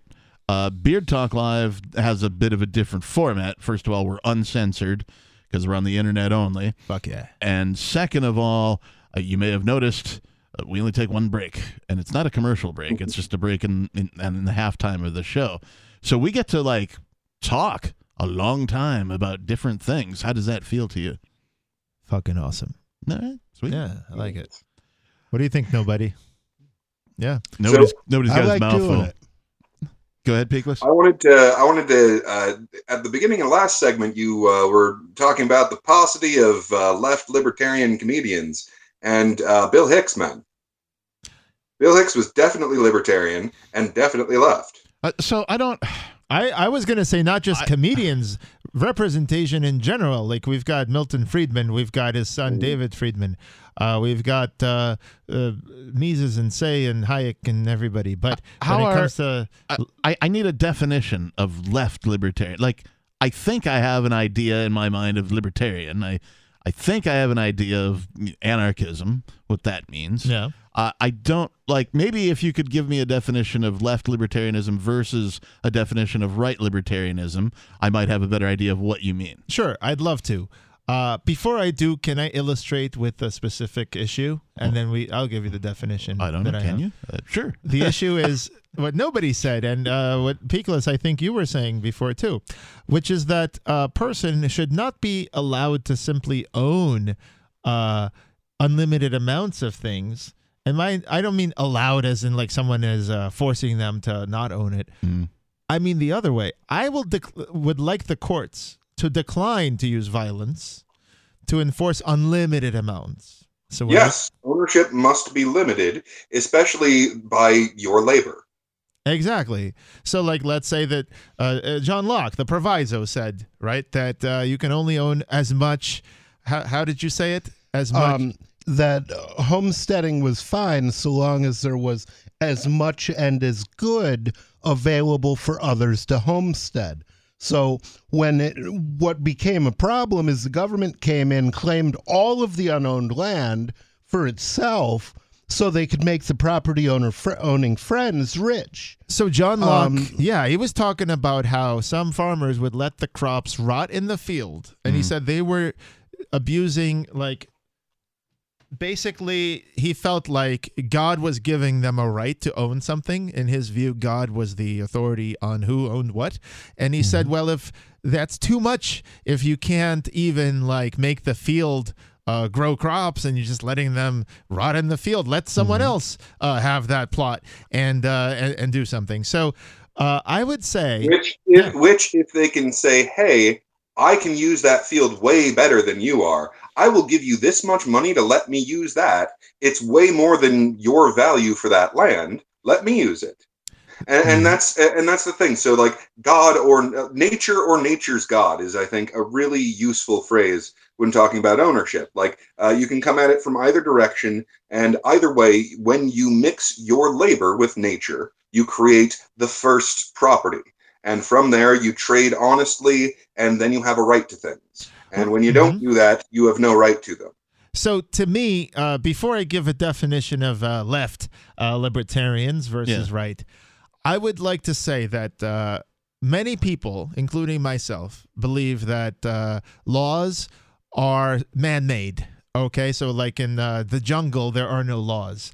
The you know the uh, the Well, lion that- will that's not not care true, though. About There- there if you are drink, you get drunk. That's a law. There, there, are, there are laws in the nature. human I, yes But- natural laws Right. but- i'm saying like a law like for example you know take property law yeah. right it's complex you've got easements you've got air rights you've got adverse possession you've got all these things Mineral Humans- rights, all that stuff. Right. They, humans come up with ways to self-organize society, and then they publish these ways, and we call that, you know, promulgating the laws. And then we have these like groups like Congress or lawmakers, right?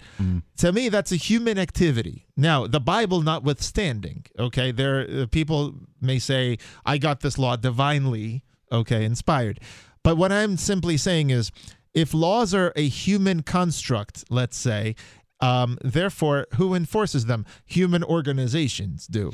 Right. And so, to me, Well, what we have is when, when you humans. started this, you you you said uh, that, that nature has no law, and I think the important uh, detail there is that there is a huge difference between when you're in civilization and you're out of civilization. Okay. So if we're in civilization, I don't get to just take your kidney. okay. We're Let, out of civilization, then watch your kidneys, bro. let's let's let Greg finish. Yeah, so that's the point. Civilization, right, is about getting everyone a minimum degree of everything, minimum degree of safety. So we have like an law enforcement, and then we say, well, you can't just take people's kidneys. There's going to be consequences. I We're don't know. hunt you down. So I disagree uh, with the phrasing "giving," uh, making it available. Yes, giving. guarantee. uh. So so people get together and typically the thing that they come up with is like let's guarantee minimum XYZ for ourselves. Everyone gets a minimum access to water. Everyone gets a minimum access to safety, uh, fire insurance, or whatever. Okay. Uh, we tried guaranteeing that with a free market. Uh, and, and now I'll Oh, get to my fuck we did.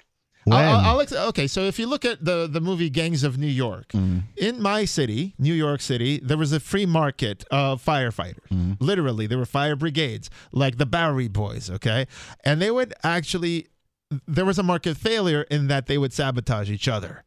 Um, right. There was a market failure in the court. Because there was no market for courts, they could get away with and be subsidized by the government for like lighting people's fucking houses on fire. Yeah, but I'm saying even without the government, they had an incentive, and we could see this also uh, in the Roman Empire, where this guy got really rich Yeah. uh, by putting out fires. But who knows who started the fires? Right. You know, I'm saying even without the government, uh, it's likely that uh, there's an incentive to interfere with uh, the best outcome for everybody. If you- Right. yeah. And there's a different incentive, and these both change. There's a different incentive to follow that. Now, if you don't put your foot on the hose as far as the incentives of remaining in civilization, then people tend to remain in civilization just because it makes them more alive and more strong. Now, if you put if you choke off the that mechanism, then it, the incentive to do wrong is greater than the incentive to do right. Yeah, I'm against a lot of these uh, lopsided incentives, which is why everything I advocate is universal universal basic income, universal health insurance.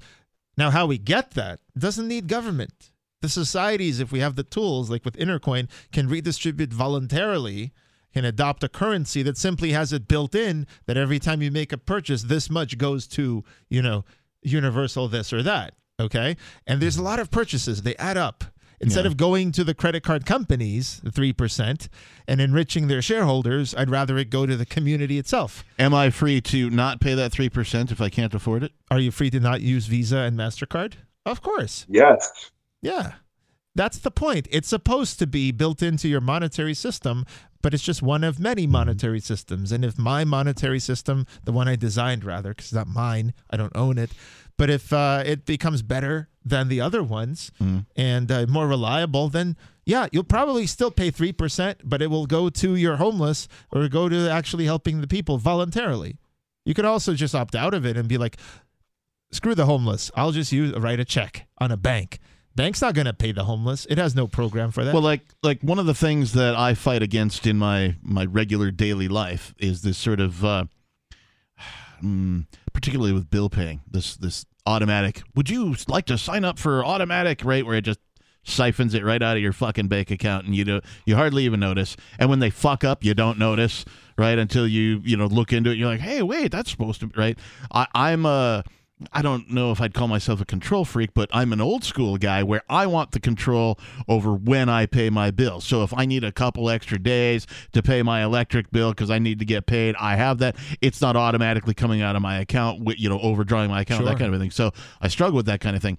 So I would like to apply that to uh, this charity kind of thing, right? So if I'm going to give to a charity, I want to do it when it's convenient for me. Mhm. I don't want to be obligated to give, say, three percent Well, on every transaction about charities. that, And- I do. Like Yeah. I, I, you know, I want to give once a year to a charity of my cho- that kind of a thing. So, how does that play out voluntarily if there's a three percent? I don't know what to call it other than tax. yeah. on- Well, on, uh, using the intercoin system. I think charities, and this is where a left libert like a left libertarian is is basically something like, um, a per. Okay, so I'll tell you what a left libertarian is. Okay. A left libertarian criticizes governments, but also criticizes all concentrations of power, including Okay. corporations. Okay. Okay.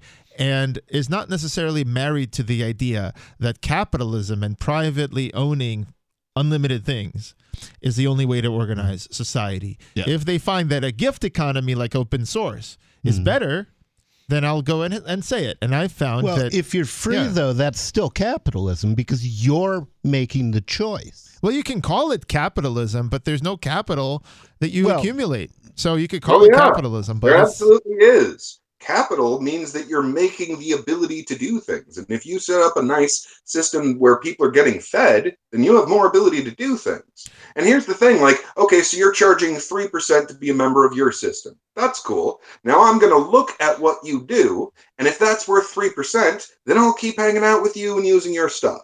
Now, if someone over here says, you know what, I can do 2.5%, get more done than he is, I can look at him and go, you know what? He's getting more done than you. That's fine. That's literally That's a charity. liberty. You're describing liberty, and I am for Yeah, liberty as a left libertarian. I'm for liberty, but the liberty that I'm for may not involve accumulation of capital at all. So that person donating uh, their time to edit a Wikipedia article it literally gets nothing for it. Not even their name Bullshit. is uh, is uh, promoted. Similarly, a person who fixes a bug in Linux. And guess what? They're actually trying to, they're fighting to get their thing published. Mm-hmm. They're doing what's called peer review.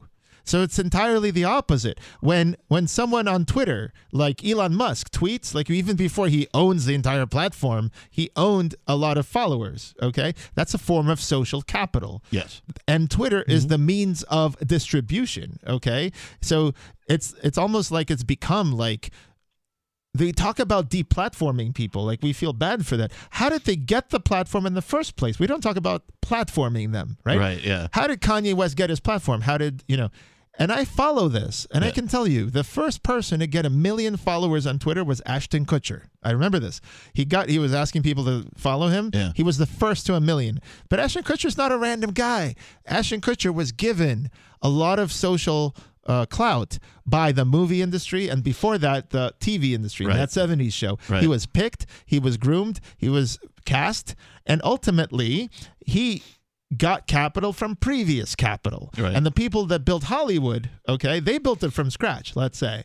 But the next generations of people Let's got not. it inherited. No, no, let's not, because he was closer to the money spigots. He was. I mean, there's no one closer to. I mean, just about no one closer to the money spigots than Hollywood. Come on, That's my they point. their propaganda. No, no, no, no. Wait, that's my point. I gave a, a small exception to the people that built Hollywood in the seven, uh, in the early 20th century. But what I'm saying is probably those guys had a lot of investors too. My point is the investors with capital select the people who will get the next thing, and then the, they inherit the capital. So Ashton Kutcher inherited capital, money. and clout. Now, those are convertible. When you have a lot of followers, you could do what's called endorsements and you can make money. If you have a lot of money, you could just buy a lot of followers. Did, did he inherit it though, or did he earn it? He didn't well earn it. He he was simply picked by the movie industry and the uh, whoever was the that, that 70s show casting. Well, there have okay, been but- a lot of actors in history. Very few of them have been as popular as he is. Um, and Right, but I'm and there assuming- are reasons for that. but he didn't I'm come from assuming- nothing without any help. Is my point. Right, but Obviously, he was given. no one does anything without any help. Right, And here's- Like a lot of leftists, you don't know what capital is. so technology is capital. So when you Sure. make Wikipedia, that you're at you're accumulating capital.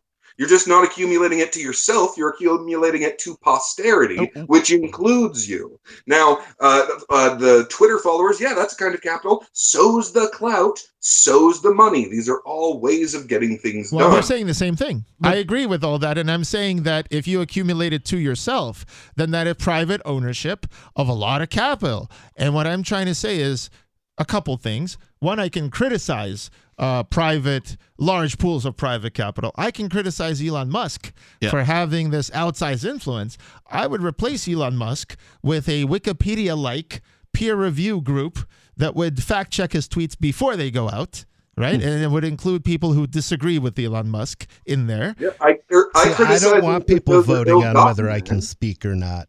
It if I'm wrong, that's fine. I'll speak and be wrong. and you're you're entitled to that. And i'm saying you can speak to 10 people 100 people but if you're affecting millions of people and at some point you're wrong in science we would not let you do that we would have peer review No, actually, you would because the whole point of science is you let people debate. No, and but yes. sometimes the people who are everybody thinks they're wrong and they turn out to be but right. the scientific You know, journal would- Galileo. the scientific journal would not publish your uh, article without at least some of your peers checking it for Yeah, look what happened to Galileo. The the peer review of the time was a lot more stringent. That's exactly what happened to Galileo. well that was the government and the church uh, top down No, that, deciding they're the same thing at that period of time. The government, the church, and the educational system were literally the same organization. But I'm against all that. I'm simply saying, bottom up, the uh, Galileo should have called up some friends of his who were also scientists and typically disagreed with him, and those people should have fact checked his uh, discoveries and, and made sure that he, in fact, uh, replicated his experiments. That's all oh, I'm mean saying. in the era before they trusted science to find out truth about reality? Well, I'm saying today, right? Today, my recommendation. The only scientists were the only scientists were in the academy, which was part of the church. Yes, and I listen. I agree that, like, for example, um, Newton and Leibniz had a feud. Okay, who discovered calculus? And they were kind of enemies for a while. Newton had a lot of enemies. He was like, but he was also a government worker in the second part of his life. Okay. My point is this: is that I'm not talking about government. When I say that I want people to form cooperatives, uh, I mean without the force, right? There's no force online. Linus Torvalds is not forcing someone with a gun to their head to give a bug fix to Linux. Right. I am saying in the gift economies, like science, people have to fight to release their idea. And they actually have to prove that their idea is uh, bug free, so to speak. Wikipedia does this with the talk page. Mm. Open source does this with the peer review for bugs, and science does this with peer review. With now, that's a mentality that's liberty oriented. No one mm. has to contribute to Wikipedia. No one has to publish a scientific paper, and in fact, it's hard to give it away. That's what people compete to do, and there's no it's profit not motive. hard to give it away. It's hard for people to value it. You can distribute it ever since Gutenberg, but anyone picking it up is different matter. That's right. And my, my point is the mindset.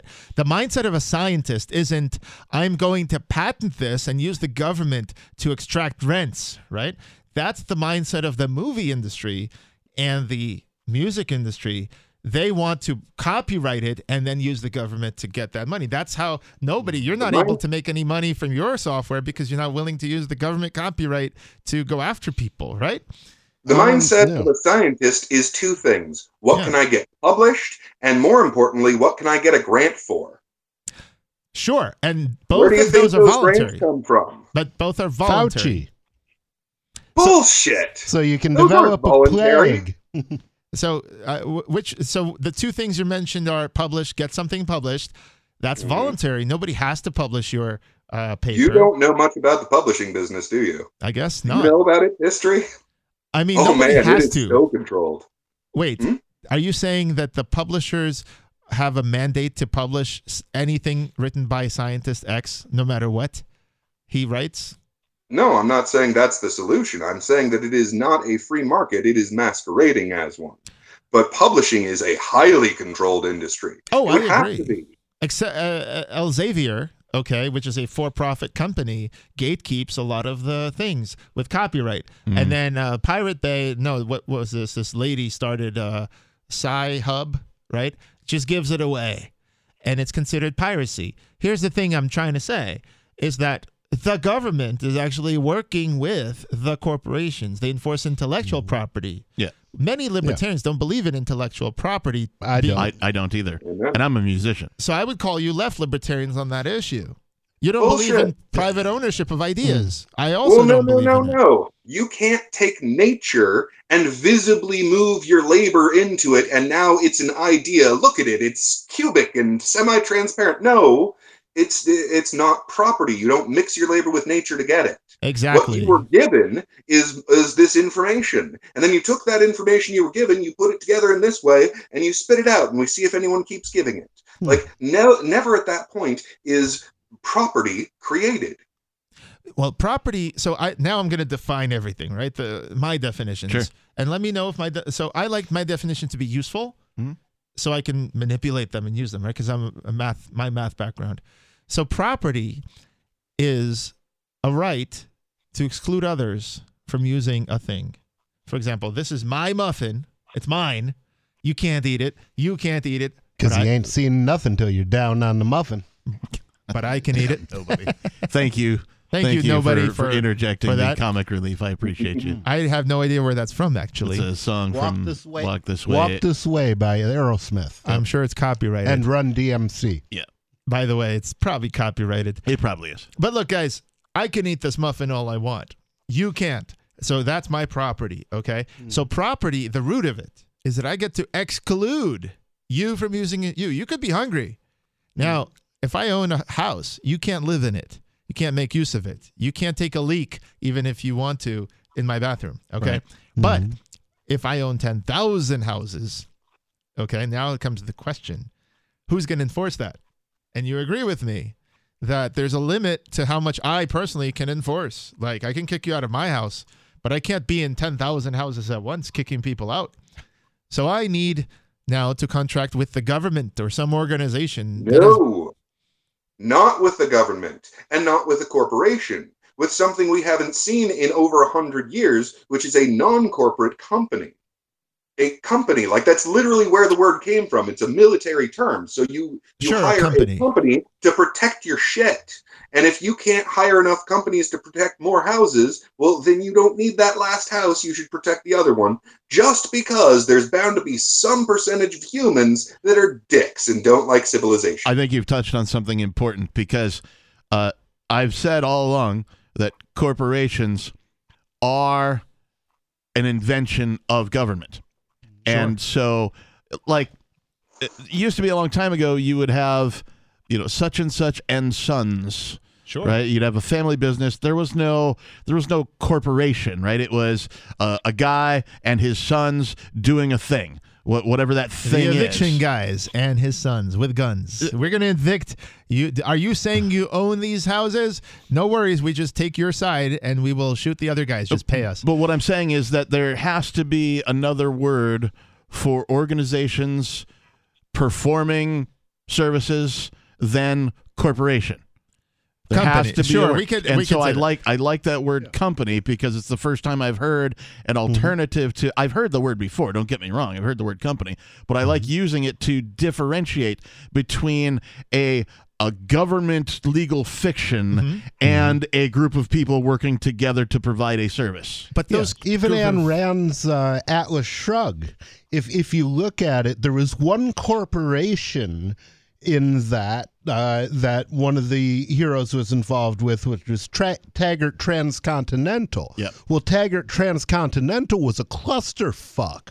Everything else was a sole proprietorship. Rearden was a sole proprietorship.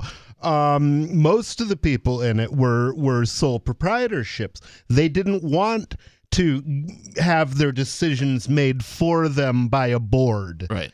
You Right. know? I listen. I'm okay and a lot with, of times they did things that were not uh, that cost them a lot of money because they want they wanted it that way.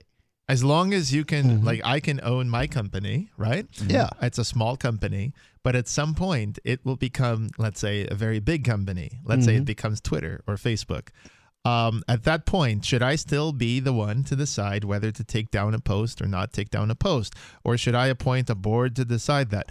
In my opinion neither of those is the optimal answer. The optimal answer is i should be not like mark zuckerberg elon musk and jeff bezos.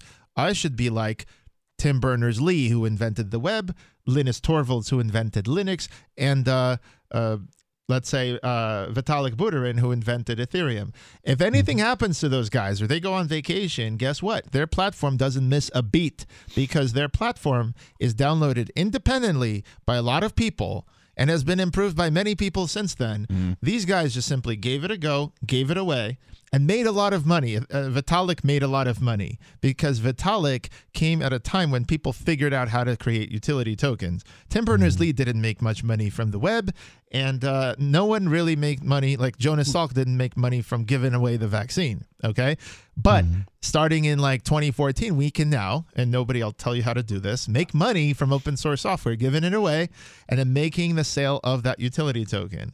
But the difference with between that and what Mark Zuckerberg did is Mark Zuckerberg sold shares, mm. and he sold shares to guys like Peter Thiel. I'll go on a rant for 60 seconds. I'd love to hear what you have to say about this. You know Okay? it's coming. This is the thing.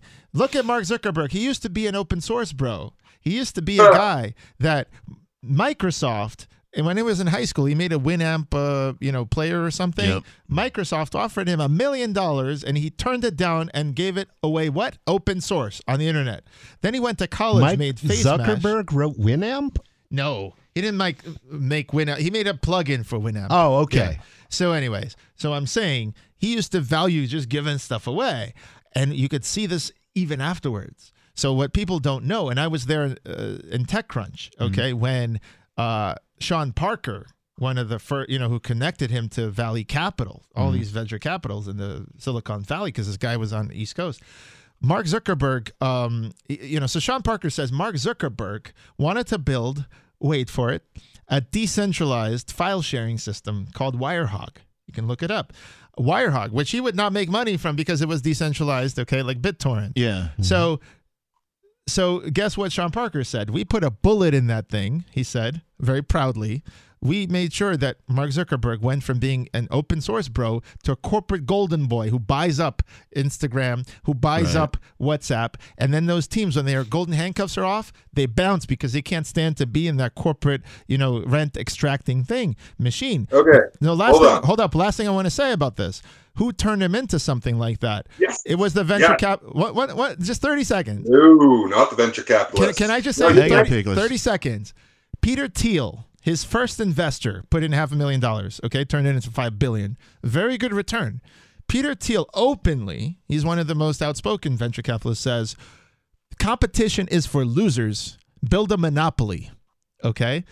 It's much more nuanced than that. He actually has a pretty good uh, talk about it. Yeah. Uh, Google Oh, yeah, Talks. he likes to, He- he wanted likes to build a monopoly, libertarian, and- bullshit. they turned Mark Zuckerberg from a guy that gave stuff away Yeah. to a guy who built a monopoly and defends that monopoly by buying up all his competition. That's what I'm trying to say. It's the industry And it's the same with the and the last thing, the Sean Parker. Remember Sean Parker? 30 seconds are up, motherfucker. Come on. Hold on. Hold Sean on. Parker built Napster, which was disrupting the copyright industry, Right. the movies and the, the music. They went after him and turned him from a guy who was helping people to download freely to a guy he learned his lesson. So when he created Plaxo and he told uh, Mark Zuckerberg, cut it out, don't do file sharing, don't do distributed, do the corporate golden boy stuff. You're going to be a billionaire and just cut it out. That's my point is that owning things is one way, giving stuff away is what helps humanity. Mark Zuckerberg was that guy, but they turned him into corporate golden boy, which he is today. I, I can think of uh, Satoshi Nakamoto in the regards that you say give something away, right? Here's an anonymous person dropped some knowledge. Right, he gave it away, Right. and now gave it away. He probably created a hundred other addresses that he probably sold Bitcoin from. Now he did, and uh, he didn't sell it from the primary one. People are like, "Oh, Satoshi Yeah, never he- sold Bitcoin." He kept a bit for himself, but still. So, all right, Peak, let's Yeah, go, go ahead. ahead. I, I know you have shit to say. Okay.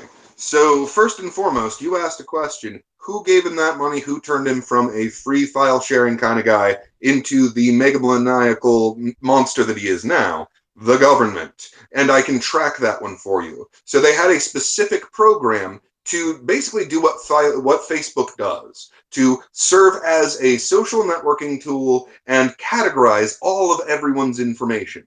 Now, it was like within two days, they cut that program, and all of a sudden, Facebook is online. Right, I'm trying to remember the name of it too. It had a different name than than Facebook. Well, you're just proving my point. By the way, I just want to say, because Mm. I'm a left libertarian, I criticize government and corporations Yes. and venture capitalists in one breath. So to me, saying it wasn't the venture capitalists, it was the government, they're all part of the same thing. Well, they're banking Well, at the same bank. huge they're bailing out the same bank right now. between giving somebody money to do something you want them to do and giving them threats, murdering them. The government murders you if you don't do it their way. I the agree. government came and stole I agree. everything I own. Men with guns pointing pointing them at my fucking chest. I got big red dots on my chest. They stole everything I owned. Um, that's government. Yes. You know, it, there's no comparison between the evil of that and paying somebody to do something you want them to do. I Uh, never said there was. No, that's it. I'm against the government coming in and Mhm. enforcing that patent law Yeah. or that copyright. And and it's Right. actually exactly the same thing. Copyright, They were could sort of make a- the banker monopoly. Yeah, Because so the like- bankers are their are their cronies. I'm so I'm saying that the government comes in and they go ahead and garnish your wages or they, you know, tax you. And Milton Friedman. They drove a tank into my fucking house and just carted everything I owned out. Well, for you, it was uh, an, he- you're an outlier. Like you, in other words, they've done more to you than they have to the average person. But the threat is Now always there's a lot of corpses out there, and don't forget about COVID. At least you're not You fighting know? a war in a country where you're going to be shot sorry, to death. So Peakless, there's what was that? I guess. Peakless. Oh, did you miss? Uh, I forget. Okay. Oh, but you uh, were you So- were so hold on, hold Yeah. on. A venture capital, and this this goes back again with like Ashton Kutcher being the first one to a million and all of that. So now what he basically did was he turned, uh, to a large extent, he turned money, one kind of capital, into influence, another kind of capital. Now the problem is his money was fucked with. That was stolen money because that's how the Cantillon effect works. When they print it, they steal it from everybody on Earth simultaneously, albeit at different rates. I don't disagree. I'm basically so a left So a libertarian. venture capitalist, Here's a this. venture capitalist that makes a million sandwiches by getting people who are good at, at making sandwiches and delivering them and getting some of that back to them, that guy can also become a venture capitalist, and that does good. Yeah, venture capitalists can do good things from time to time, and so can uh, governments from time to time. No, but no, they for the most part, can't. for the most part, the governments use violence and the venture capitalists don't.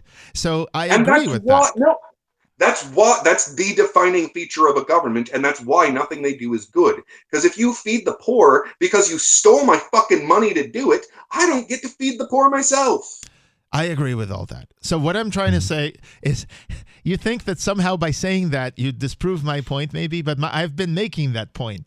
So I'm saying, what's my position, right? My position is there are humans. Humans form organizations. These organizations can be small or they can be super fucking large.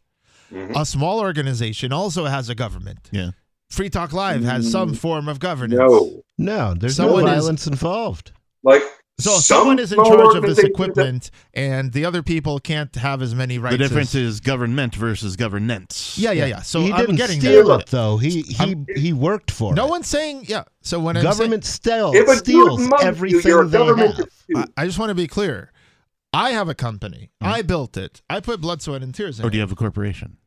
It's actually a corporation. Okay. Yeah, All right. because venture capitalists love a C corporation in Delaware. That's what they'll invest They in. sure Only do. that. They care about the law of Delaware. But anyways, especially the evil ones that's who what get all of the seigniorage from the Cantillon effect. okay. Right. That's a difference. Well, that's who has the money, right? And that's who I was trying to impress with my C corporation from Delaware. Do you really think I care about a C corporation in another state? No. Yeah. The Obviously you VCs care. do. Right. Right. So so I have to play by their rules because I want their money. Well, I no longer do. But back then, that's why I did it. Right. I- you know, I had a New York City Corp and I found out or a New York City LLC or whatever. Sure. Here's my point. Here's my point. I have five steps. One, humans exist. Okay. Two, humans form organizations. Yep. Three, they have some sort of governance arrangement in each organization. Okay. So the team running it is what I call a government, a mm-hmm. government of a mm-hmm. organization. Part four is that these organizations then merge uh, into a commonwealth or some sort of large thing, typically to defend themselves against some outside force. Like, let's say, when the Native Americans they were vi- vying for the same land, they had wars, so they would like form the Commonwealth of Pennsylvania or whatever of these cities that then formed a state eventually. And finally, the last po- point is when I pay uh, rent to a uh, organization, let's say to situate my business in a mall, mm-hmm. uh, you're fine with that because that mall is privately owned. Okay. However, mm-hmm. if I go and do the same in a city, okay, you should be also fine with that because the city could be privately owned, like Boca Raton was privately built mm-hmm. and then later given over because the guy went bankrupt, and now it's democratically owned. But regardless, paying rent to an organization is very similar to paying tax to uh, a city or some sort of thing. You Yeah, and rape is real fucking similar to fucking, isn't it? What? Sorry, rape, Rape, is similar to Well, what? The the difference is that uh, you have a choice about what you buy.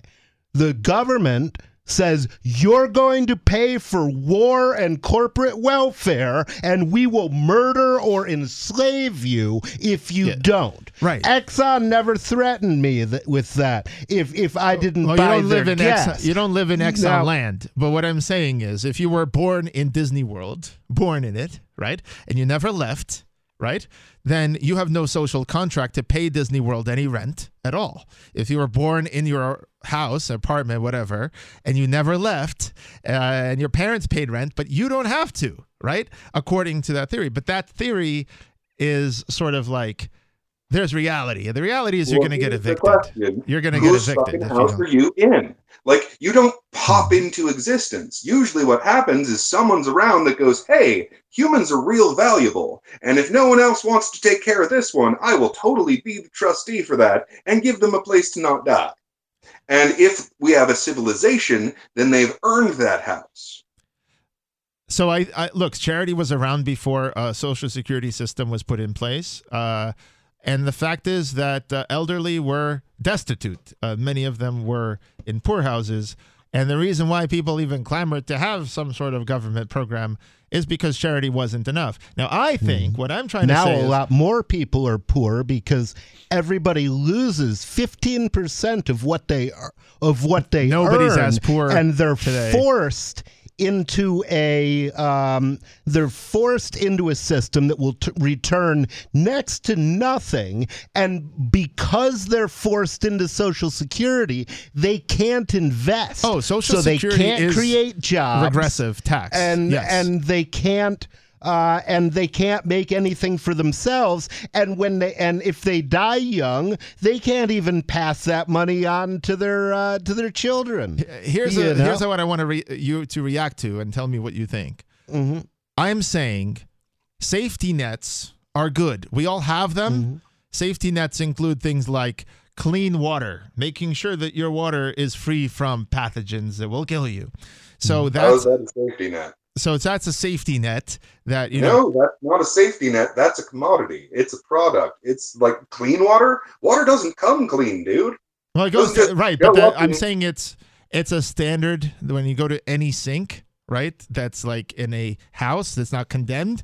That sink is connected my to a landlord sewer pays system. Not if not water. if it's a house in Flint where they get the money from or where they get the Sure, water there are from the government. These exceptions, of course, and that has to do with again the profit motive and the buddies. Well, it has of to do with the government. the government playing with who? The is capitalists. water. Right. I guess as a left libertarian, I always bitch about the government in bed with the capitalists. Okay. Mm-hmm. I see it happening everywhere. Like, for example, when the Fed bails out the companies, exceeds their mandate, and injects trillions of dollars to prop up the markets in 2020. We all forgot, but that's what they Yeah. did. And they, Oh, that's that's, why- they weren't yeah. Propping didn't up markets; they were destroying markets because that's not how markets work. Of course. the way markets work is if you're a bank and you fuck up.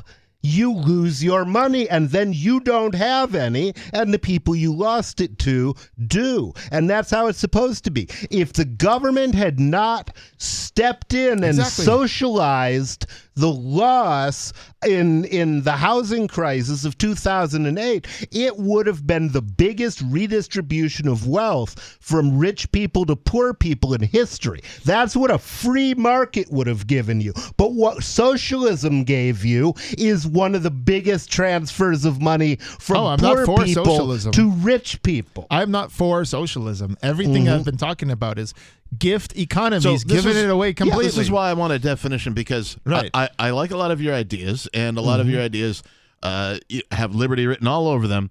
What is the? Uh, I, I don't understand the difference between a libertarian and a left libertarian, or even a right libertarian. So I don't, you know, you keep referring to right yourself libertarians- as a left libertarian Right. after you say stuff, and that means something to you that I don't understand. I think we all agree on so many things in liberty, and in Mm-hmm. fact, a lot of what uh, nobody says, okay, Mm-hmm. could be classed as a left libertarian position. Like he says, you can't own ten thousand houses unless you can enforce it yourself or hire somebody at least. Mm-hmm. But that's not the position of an ANCAP or an Ayn Oh, Rand. uh, it is. is the position Objective. I think it Objectivist. is. No, so I've spoken to objectivists, and they the- tell me. it's how you hold back that which is not civilization. Is you protect it.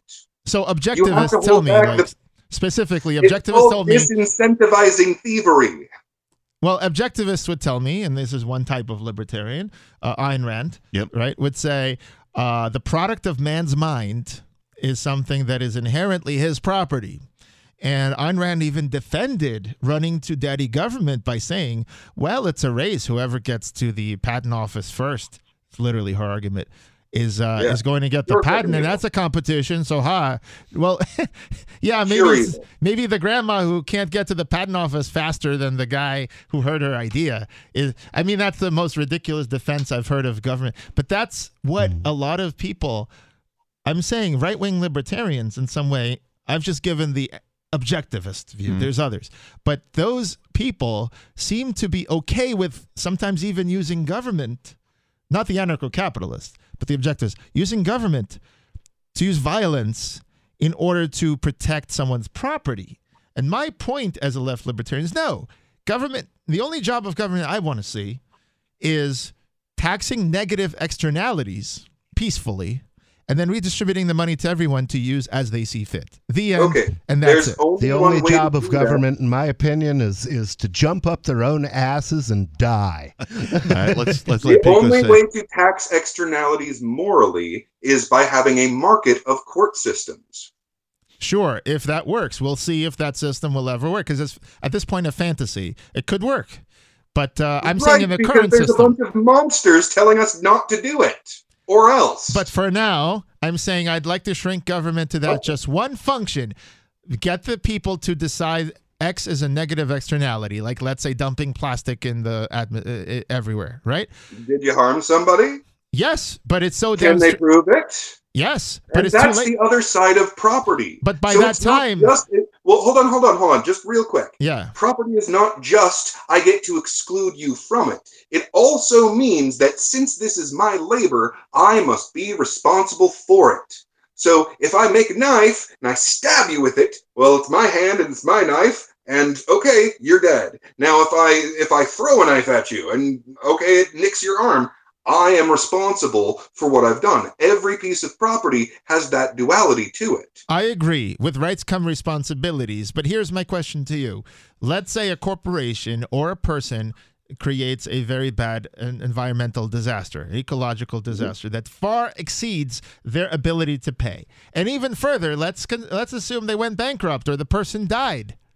Then society has no way to rectify that anymore. If the if if if your expectation is if no one finds out and I get away with it, I make a profit. But if people find If out, the worst that finds happens, I go out, bankrupt, then and how that's can it. you prove that they were?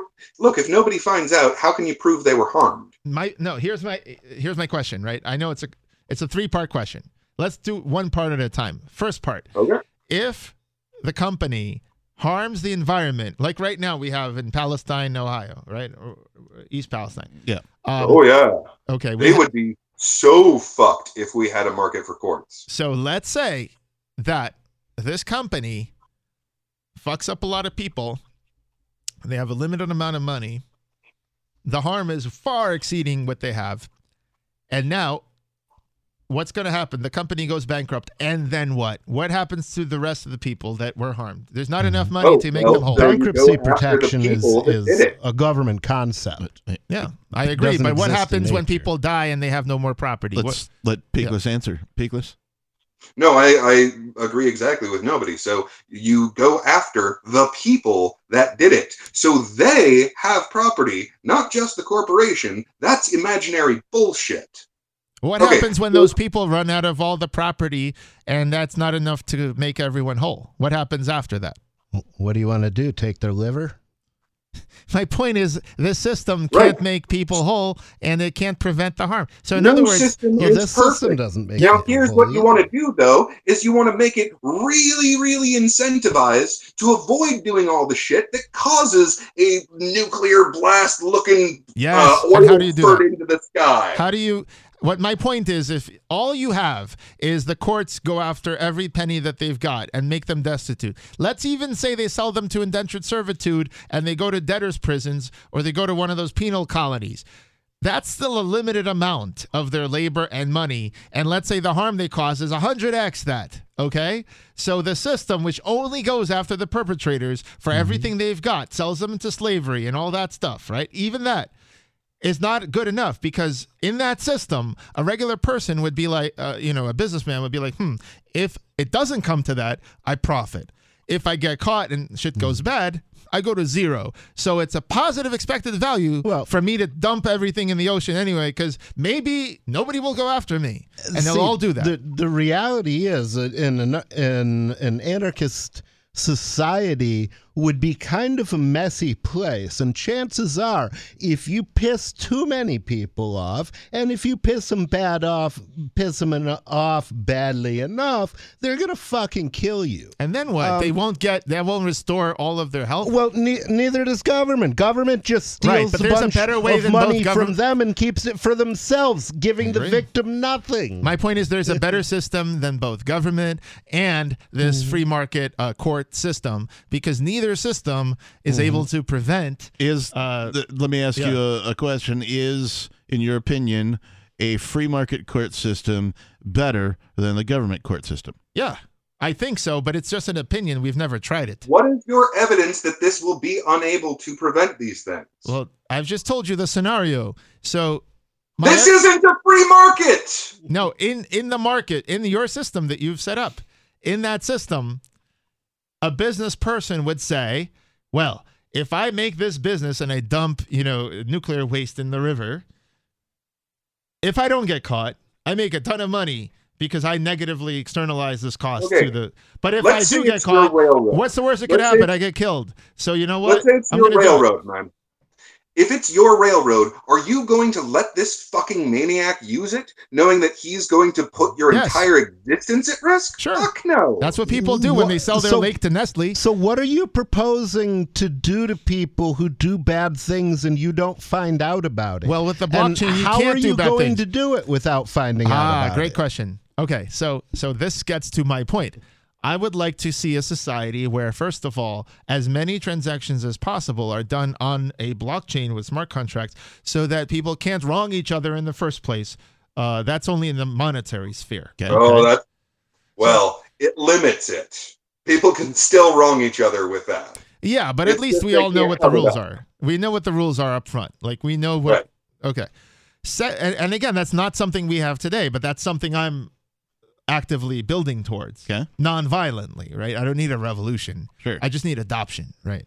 The second thing is I would love to live in a world where everyone gets such a safety net in terms of health insurance and UBI, universal basic income, that they can go and work on science, open source, Wikipedia, Creative Commons, whatever, and give it away without having the dilemma that nobody uh, brought up, which is that how am I going to survive and pay for my everyday life if I engage in these things? The answer is you survive by simply having a safety net every day. So, in that scenario, what incentive does a person have to create? it turns out we as humans are naturally wired to create. And we know this because, for example, jazz, a lot of these people made no money, hobbies, people do things and they speak and they do these, uh, you know, Toastmasters, whatever. Uh, Dan Pink has something called Drive. Uh, he does a five minute talk. He has a book. It's uh, What Motivates Us. And it turns out autonomy, purpose, and mastery. Okay.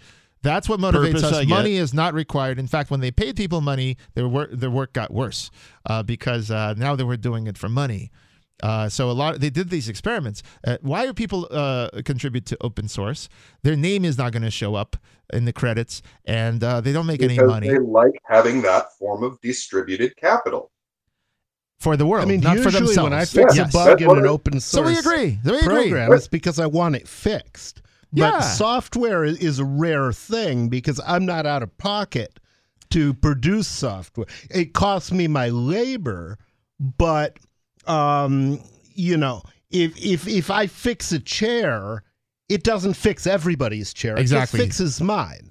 Software is the unique case where you can fix your chair and everybody else's chair it's not unique. So every form of information, include that's why science is information, Mm-hmm. Wikipedia is information, and software. So you're absolutely right. You can Mm-hmm. start this revolution in the field of information, but you know, drug patents could be replaced with open source drug uh, research, right? Oh, So- I'm that every time uh, I hear some Democrat uh, bitching about the cost of medical care, I'm like, you're enforcing the patents, asshole. Yeah.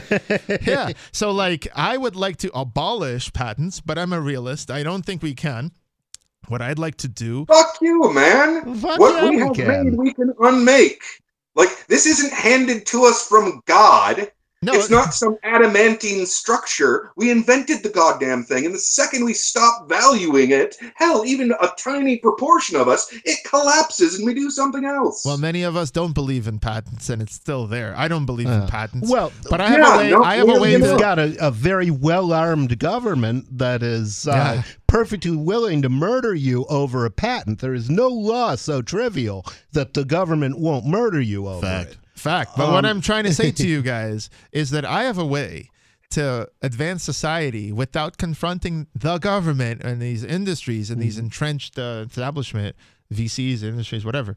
It's simply called open source. And what I'm trying to say is if for example i'm not a bio person but if they got together and made an open source growing number of patent left just like copy left with Richard Stallman, right? Richard Word. Stallman had a big beard, but he said we're going to make GNU and we're going to make patent, uh, copy left. So it took them 20, 30 years. And then there was Linus Torvalds and open source movement, which is by Oh, the way- and Funny thing about my point- Stallman. in the end Hold of the hold day, on. Just, what uh, happened? Real quick, explain copy left for the listeners. Oh, sure. Thank you. So, Please. copy left. This is very important.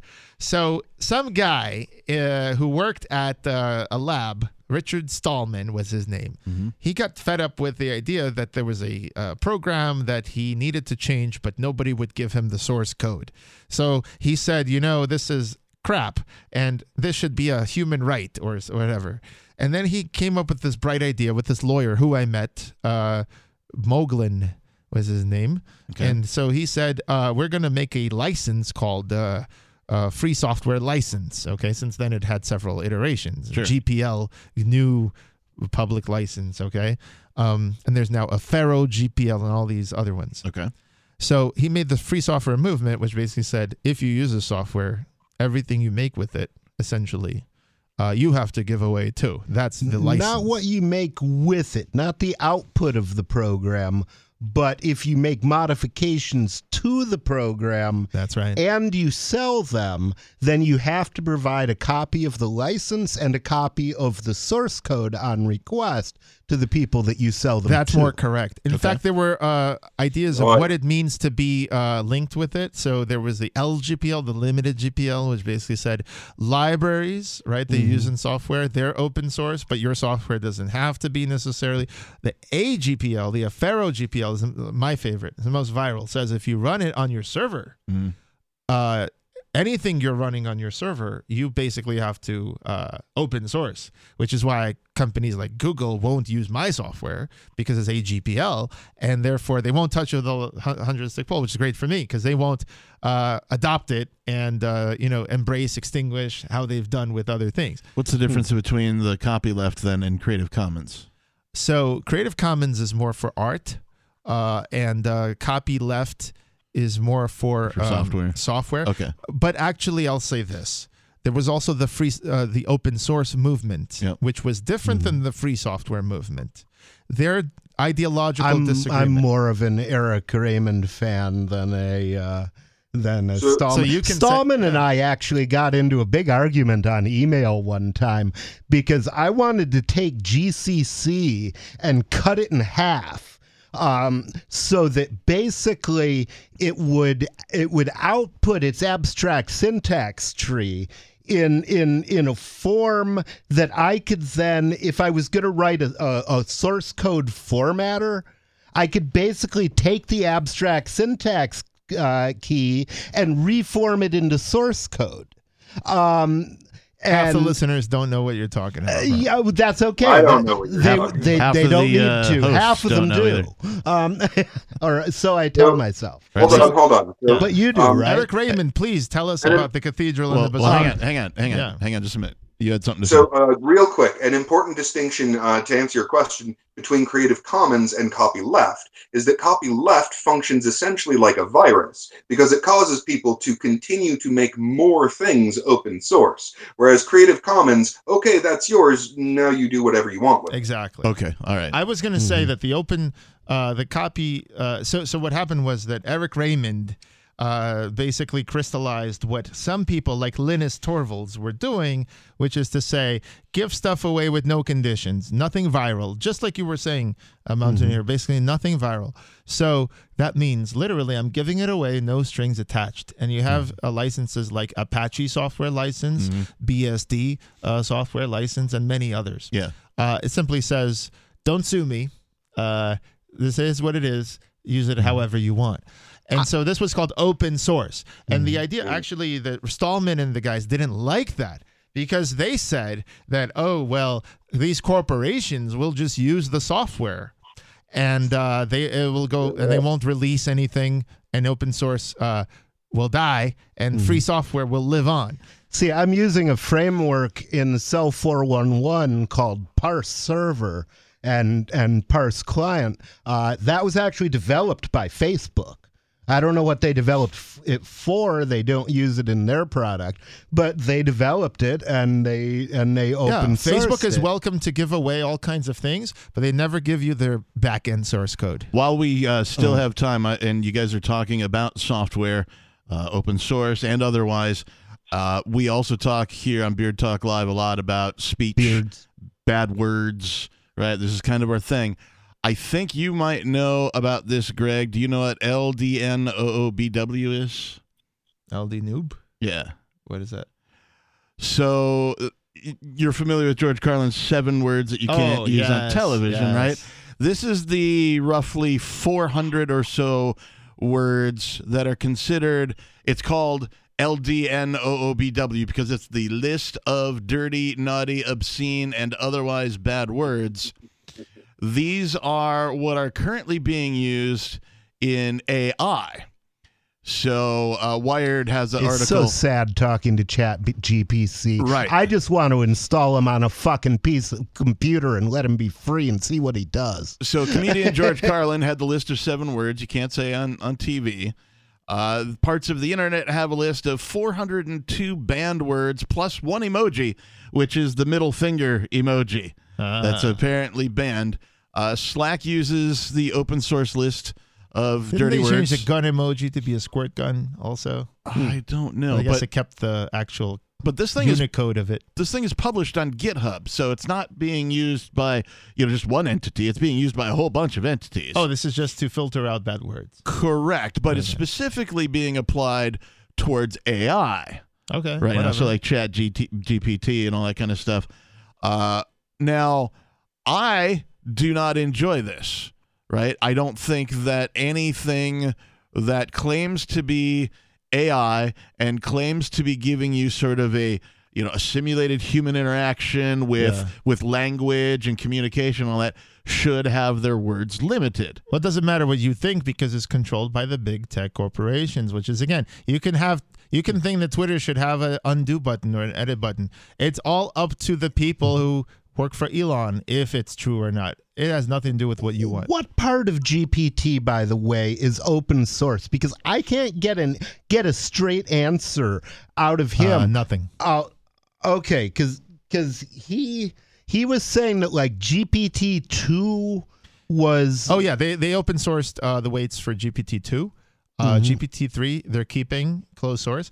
I will say because I have a nuanced position on this that's evolved Mm-hmm. that AI is the only area that I've found in which I would not advocate open source. Really? Uh, yeah. Really? Yeah. And that's Wow. because I think that if everyone, it's like giving everyone nuclear weapons. Like, if everyone, if anybody's gonna have nuclear weapons, everybody should. But I mean, It's isn't that like nobody should, nuclear nobody should have this. reactors. I agree. I should. Isn't that the same logic that some people like to apply to guns, though? Like, I think everybody should be allowed to have a gun, period. Right? I don't care if you're a former well, can 3D felon or one. I mean, whatever. you can't stop them. right. know? And Yeah. so, but like my, and so my logic just goes, okay, well, a nuclear weapon is just a bigger gun. Why shouldn't everybody well, because be if allowed everyone, to have for one? Who, for example, has access to an AI that can create a protein that creates a super virus that kills everyone, a super virus would be like 14 day. Okay, then my AI will create a, a way to repel that. No, it won't. Right. It's much harder to fix something than it is to, and that guy will have a head You'd start. be surprised, man. Like human biology We'll all be is dead. We won't be surprised at that point. Hmm. look, I mean, it, it, look, protein folding is just one example, but certainly, if you thought the lab in Wuhan, okay, creating a gain of function was bad, imagine you could create a designer virus. Okay, that literally had a 14 day incubation period and didn't have any symptoms, and then it killed you at 99% uh, mortality rate. I'm pretty sure Well- that's terrible, and giving more people the ability to do that is not something I think is good for humanity. Okay, well, if you look at it, they make this shit all the time. Like, Mhm. do you have any evidence that COVID was designed to kill so few people? Because that strikes me as real out of character for the monsters making it. Oh, I think it. I think it. w- I think it did more or less what it was. Uh, what it was designed to do. I don't think they're ready uh, for the for the big to let the big blood yet. I think it was just a trial run. Personally, I think that uh, again, I'm not one of those people that believes that uh, the Freemasons or the Illuminati are behind everything. And oh so, no, it wasn't the Freemasons. It was a fucking government. Sure, whatever. But I'm saying we don't need to even have conspiracy theories because it's just an emergent thing that emerges whenever there is an incentive to do stuff or people make mistakes. So why are they doing gain of function in the first place? Who does it help? Because Oh, they it want to doesn't make any fucking and sell sense. vaccines. They're- they want to murder people, sell vaccines, and get credit for solving the plague. Okay, so in that case, if that's true, and some of the psychopaths got into government and they have access, imagine if everyone had access to killer tools. Well, all the psychopaths Well, do, or I most mean- of the psychopaths do, because most The of the more people have access to killer government. tools, Let- let's- the worse it is for everybody. Yeah, let's let's let's Um, back that down a notch though. Like uh, a hammer can be used to bash a man's head in. One or man, build a house. Right? One man. What if everybody Mm-hmm. had access to hammers? if everyone had access to a hammer that could bash the entire world's thing in, one person would But, it- somehow. but it's it's not a degree. deploy it's, that It's not a degree of well, degree. Really, it's Mm-hmm. it's the point of that. It's just one it different. is a matter of degree. one Everything I'm saying. Tool. See, I everything say, I've been Right, saying in it the is a show is a matter of degree. degree. I'm okay with you owning a muffin. Mm-hmm. I'm not okay with you owning a million muffins and preventing other people from eating What muffins. idea am I not allowed to own exactly? It's not that How you're many not people allowed. does it need It's, to kill? How many? What's the number? then it's, Who it's decides? So again. You? The court, no, no. What decides is your free market of courts is going to figure out that they won't enforce unlimited ownership. So if I say, "Please kick this squatter out of my house," they'll do that. If I have two houses, So, they'll do that. But if I have ten thousand houses, at some point the courts will be like, "Sorry, buddy, you don't get to bring this suit. We throw out your suit. We Hmm. decline to use violence on these peaceful people did nothing to you except seek shelter." That's what I'm. You saying. know what? As soon as you do that, as soon as the people fucking accept that, then they will put everything in the guise of the one thing that they're allowed to protect you from. Oh, sorry, can't say that. It helps the AI. Oh, can't publish that. It helps the AI. Trust us, we have a great track record. Wait, what? Okay, if you have an organization that is allowed to silence one form of thought, they will expand the I'm not saying we should silence one form of thought. Yes, you are. AI technology is a, a, a kind of information.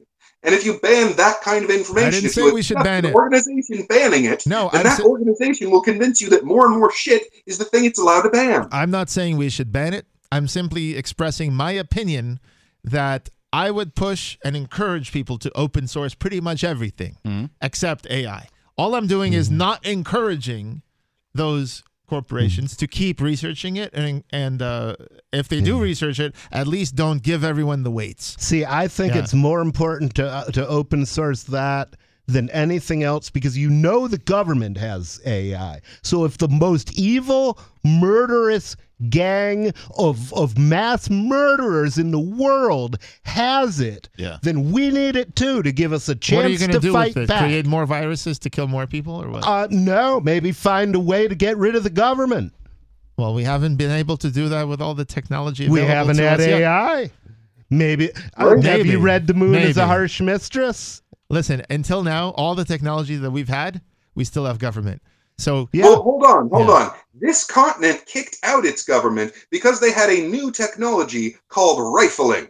And now that everyone has, well, more or less everyone, has access to this unbelievable accuracy, okay, now the, the fact that you've been actually practicing with like shooting things Yeah. instead of lining up in formation and shooting in a direction gives you a huge advantage. So AI is another technology. So now if that's if rifling is only available to the redcoats, we are still part of England. So if it's available uh, to everyone, then the people that can use it most effectively are the ones that that reign out. Ra- rifling uh, kills people. I would want the government to have zero guns. I would want people to have zero guns. Again, And, gu- and- and but, I would like my toilet to be made of solid gold. but, he- but See, here's the thing right. is, if the people had Yeah. no guns, then basically we would have we would go back to the days of Attila the Hun when he who had the strongest arm ruled the world. Because the gun is an equalizer, because an old lady can kill you with a gun, then all of a sudden the mind has become more important than But the we body. don't we don't need to resort to the 12th century, you know, swords and guns. Here's the thing. We, without guns, we would because there are people No, we don't. No, who we are don't. physically. Because in the 21st century, most uh, of our disputes are solved completely without violence. Let me just give you a couple examples. Insurance companies, okay, when you get into an auto accident, they've seen a thousand of them. They'll say, okay, this happens, this happens, give us the evidence, they garnish your bank account, whatever, done. And they'll pay each other. They'll pay each other uh, Mm-hmm. before they garnish anyone's bank account. If you look at the bank, the credit cards, okay, I've disputed things. They launch an investigation. I just say this wasn't me or I didn't intend this. They go figure Yeah, shit out. They don't pay fucking the guy. over. At no point does a gun ever get involved because Bullshit. Oh, guns definitely. because get what involved. happens is that you because as soon as the, the courts bank get simply involved, the declines guns to get involved. no what, what i'm saying well with in your case yes but what i'm saying is in general if you're a vendor paypal simply won't pay you out uh, the bank won't pay you the the merchant payment because there was a dispute my point is because people can solve things peacefully in the 21st century, there's no need to go to someone's house with a gun or or a knife and say, "Well, I have, you know, your service was bad and you charged me." No, just call your bank. Well, and a they'll do lot it for of people uh, killing people is still quite popular, and if somebody Seems shows up to than kill in the 12th you, century. you you've got you've got to be. We're much more peaceful as a society. We're all pussies compared to the people who went off to war all throughout history. We're pussies, and we and I like the fact that we don't kill each other. Well, the over trivial reason for that is guns. We figured out how to solve uh, conflicts, resolve conflicts without violence. I think we can do it in more Did areas. we though? I don't think we did. We still have nations who are In bombing many still have areas. governments. No, in many areas of life, Yeah. including Dude, we're on the verge of being nuked because of these fuckers. yeah, governments. And you want to tell me Yeah. that there's no gun in the room? No, I'm saying I want them to not have the guns. Not have the guns. So in other countries, the well, police I'd don't like have to guns. disarm the government. I think Uh, that would be a disarm the great government, yes, idea. definitely. Yeah, And in disarm fact- the government. And in fact, uh, people See who, how long they live. people who uh, argue that uh, But the know, government will still be there. In other words, when I call up the bank, it No, still they'll has be a dead if they get disarmed. I- they won't be able to kill us. For- to me, there we is won't no- be terrified of them to me, there is no the Right. government. There's just There is go- one real important distinction. If you can choose, it is not a government, it is a service provider. Fine. Possibly a community oriented service provider like a charity, but if you can choose, it is not a government. That's all I ever wanted. I, what did I say? Yeah. I want everyone to have a choice of what police uh, agency uh, serves them that year, right? The Mm-hmm. government should be replaced by a free market of everything, Yes. except I believe that the government or someone doesn't have to be, but they have to impose taxes on the negative externalities because that is the one thing that the market can't solve. The factory Here's who needs to will- here's who needs to pu- impose will those torture negative billions of animals unless someone mm-hmm. does something with violence The- to the. The problem is the most violent people in your society are going to become your enforcers. As long as they're that's gonna the only function. specialize in doing violence, and then they're going to come up with an excuse why every move you make is a negative externality. Just like my As long selling as they get the people Bitcoin to is a negative externality, but their mass murder of a million people in Iraq, that's not a, a able to do negative externality.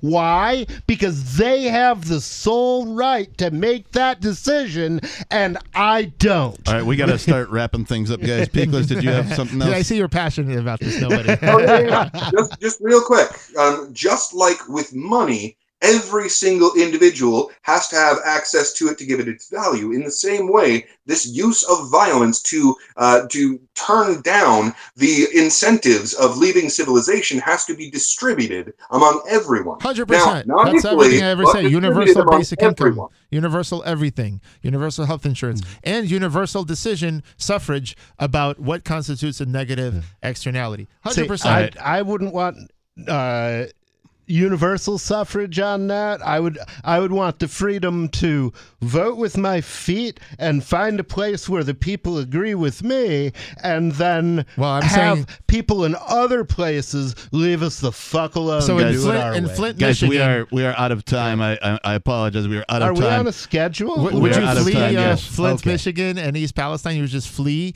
or would you uh, do something about? Uh, I, I come from Ann Arbor, Michigan, which Don't make it me ain't mute you guys. But it's a few miles I, I do want to say thank you, Peakless, for joining us remotely. Thank you, nobody. Greg, thank you for being the guest beard here on Beard Yeah, Talk you. Live Great. tonight. I am going to take us out with a song by Havoc called Hang 'em High, and it has a very uh, anti government tinge to it. Thanks. Peace.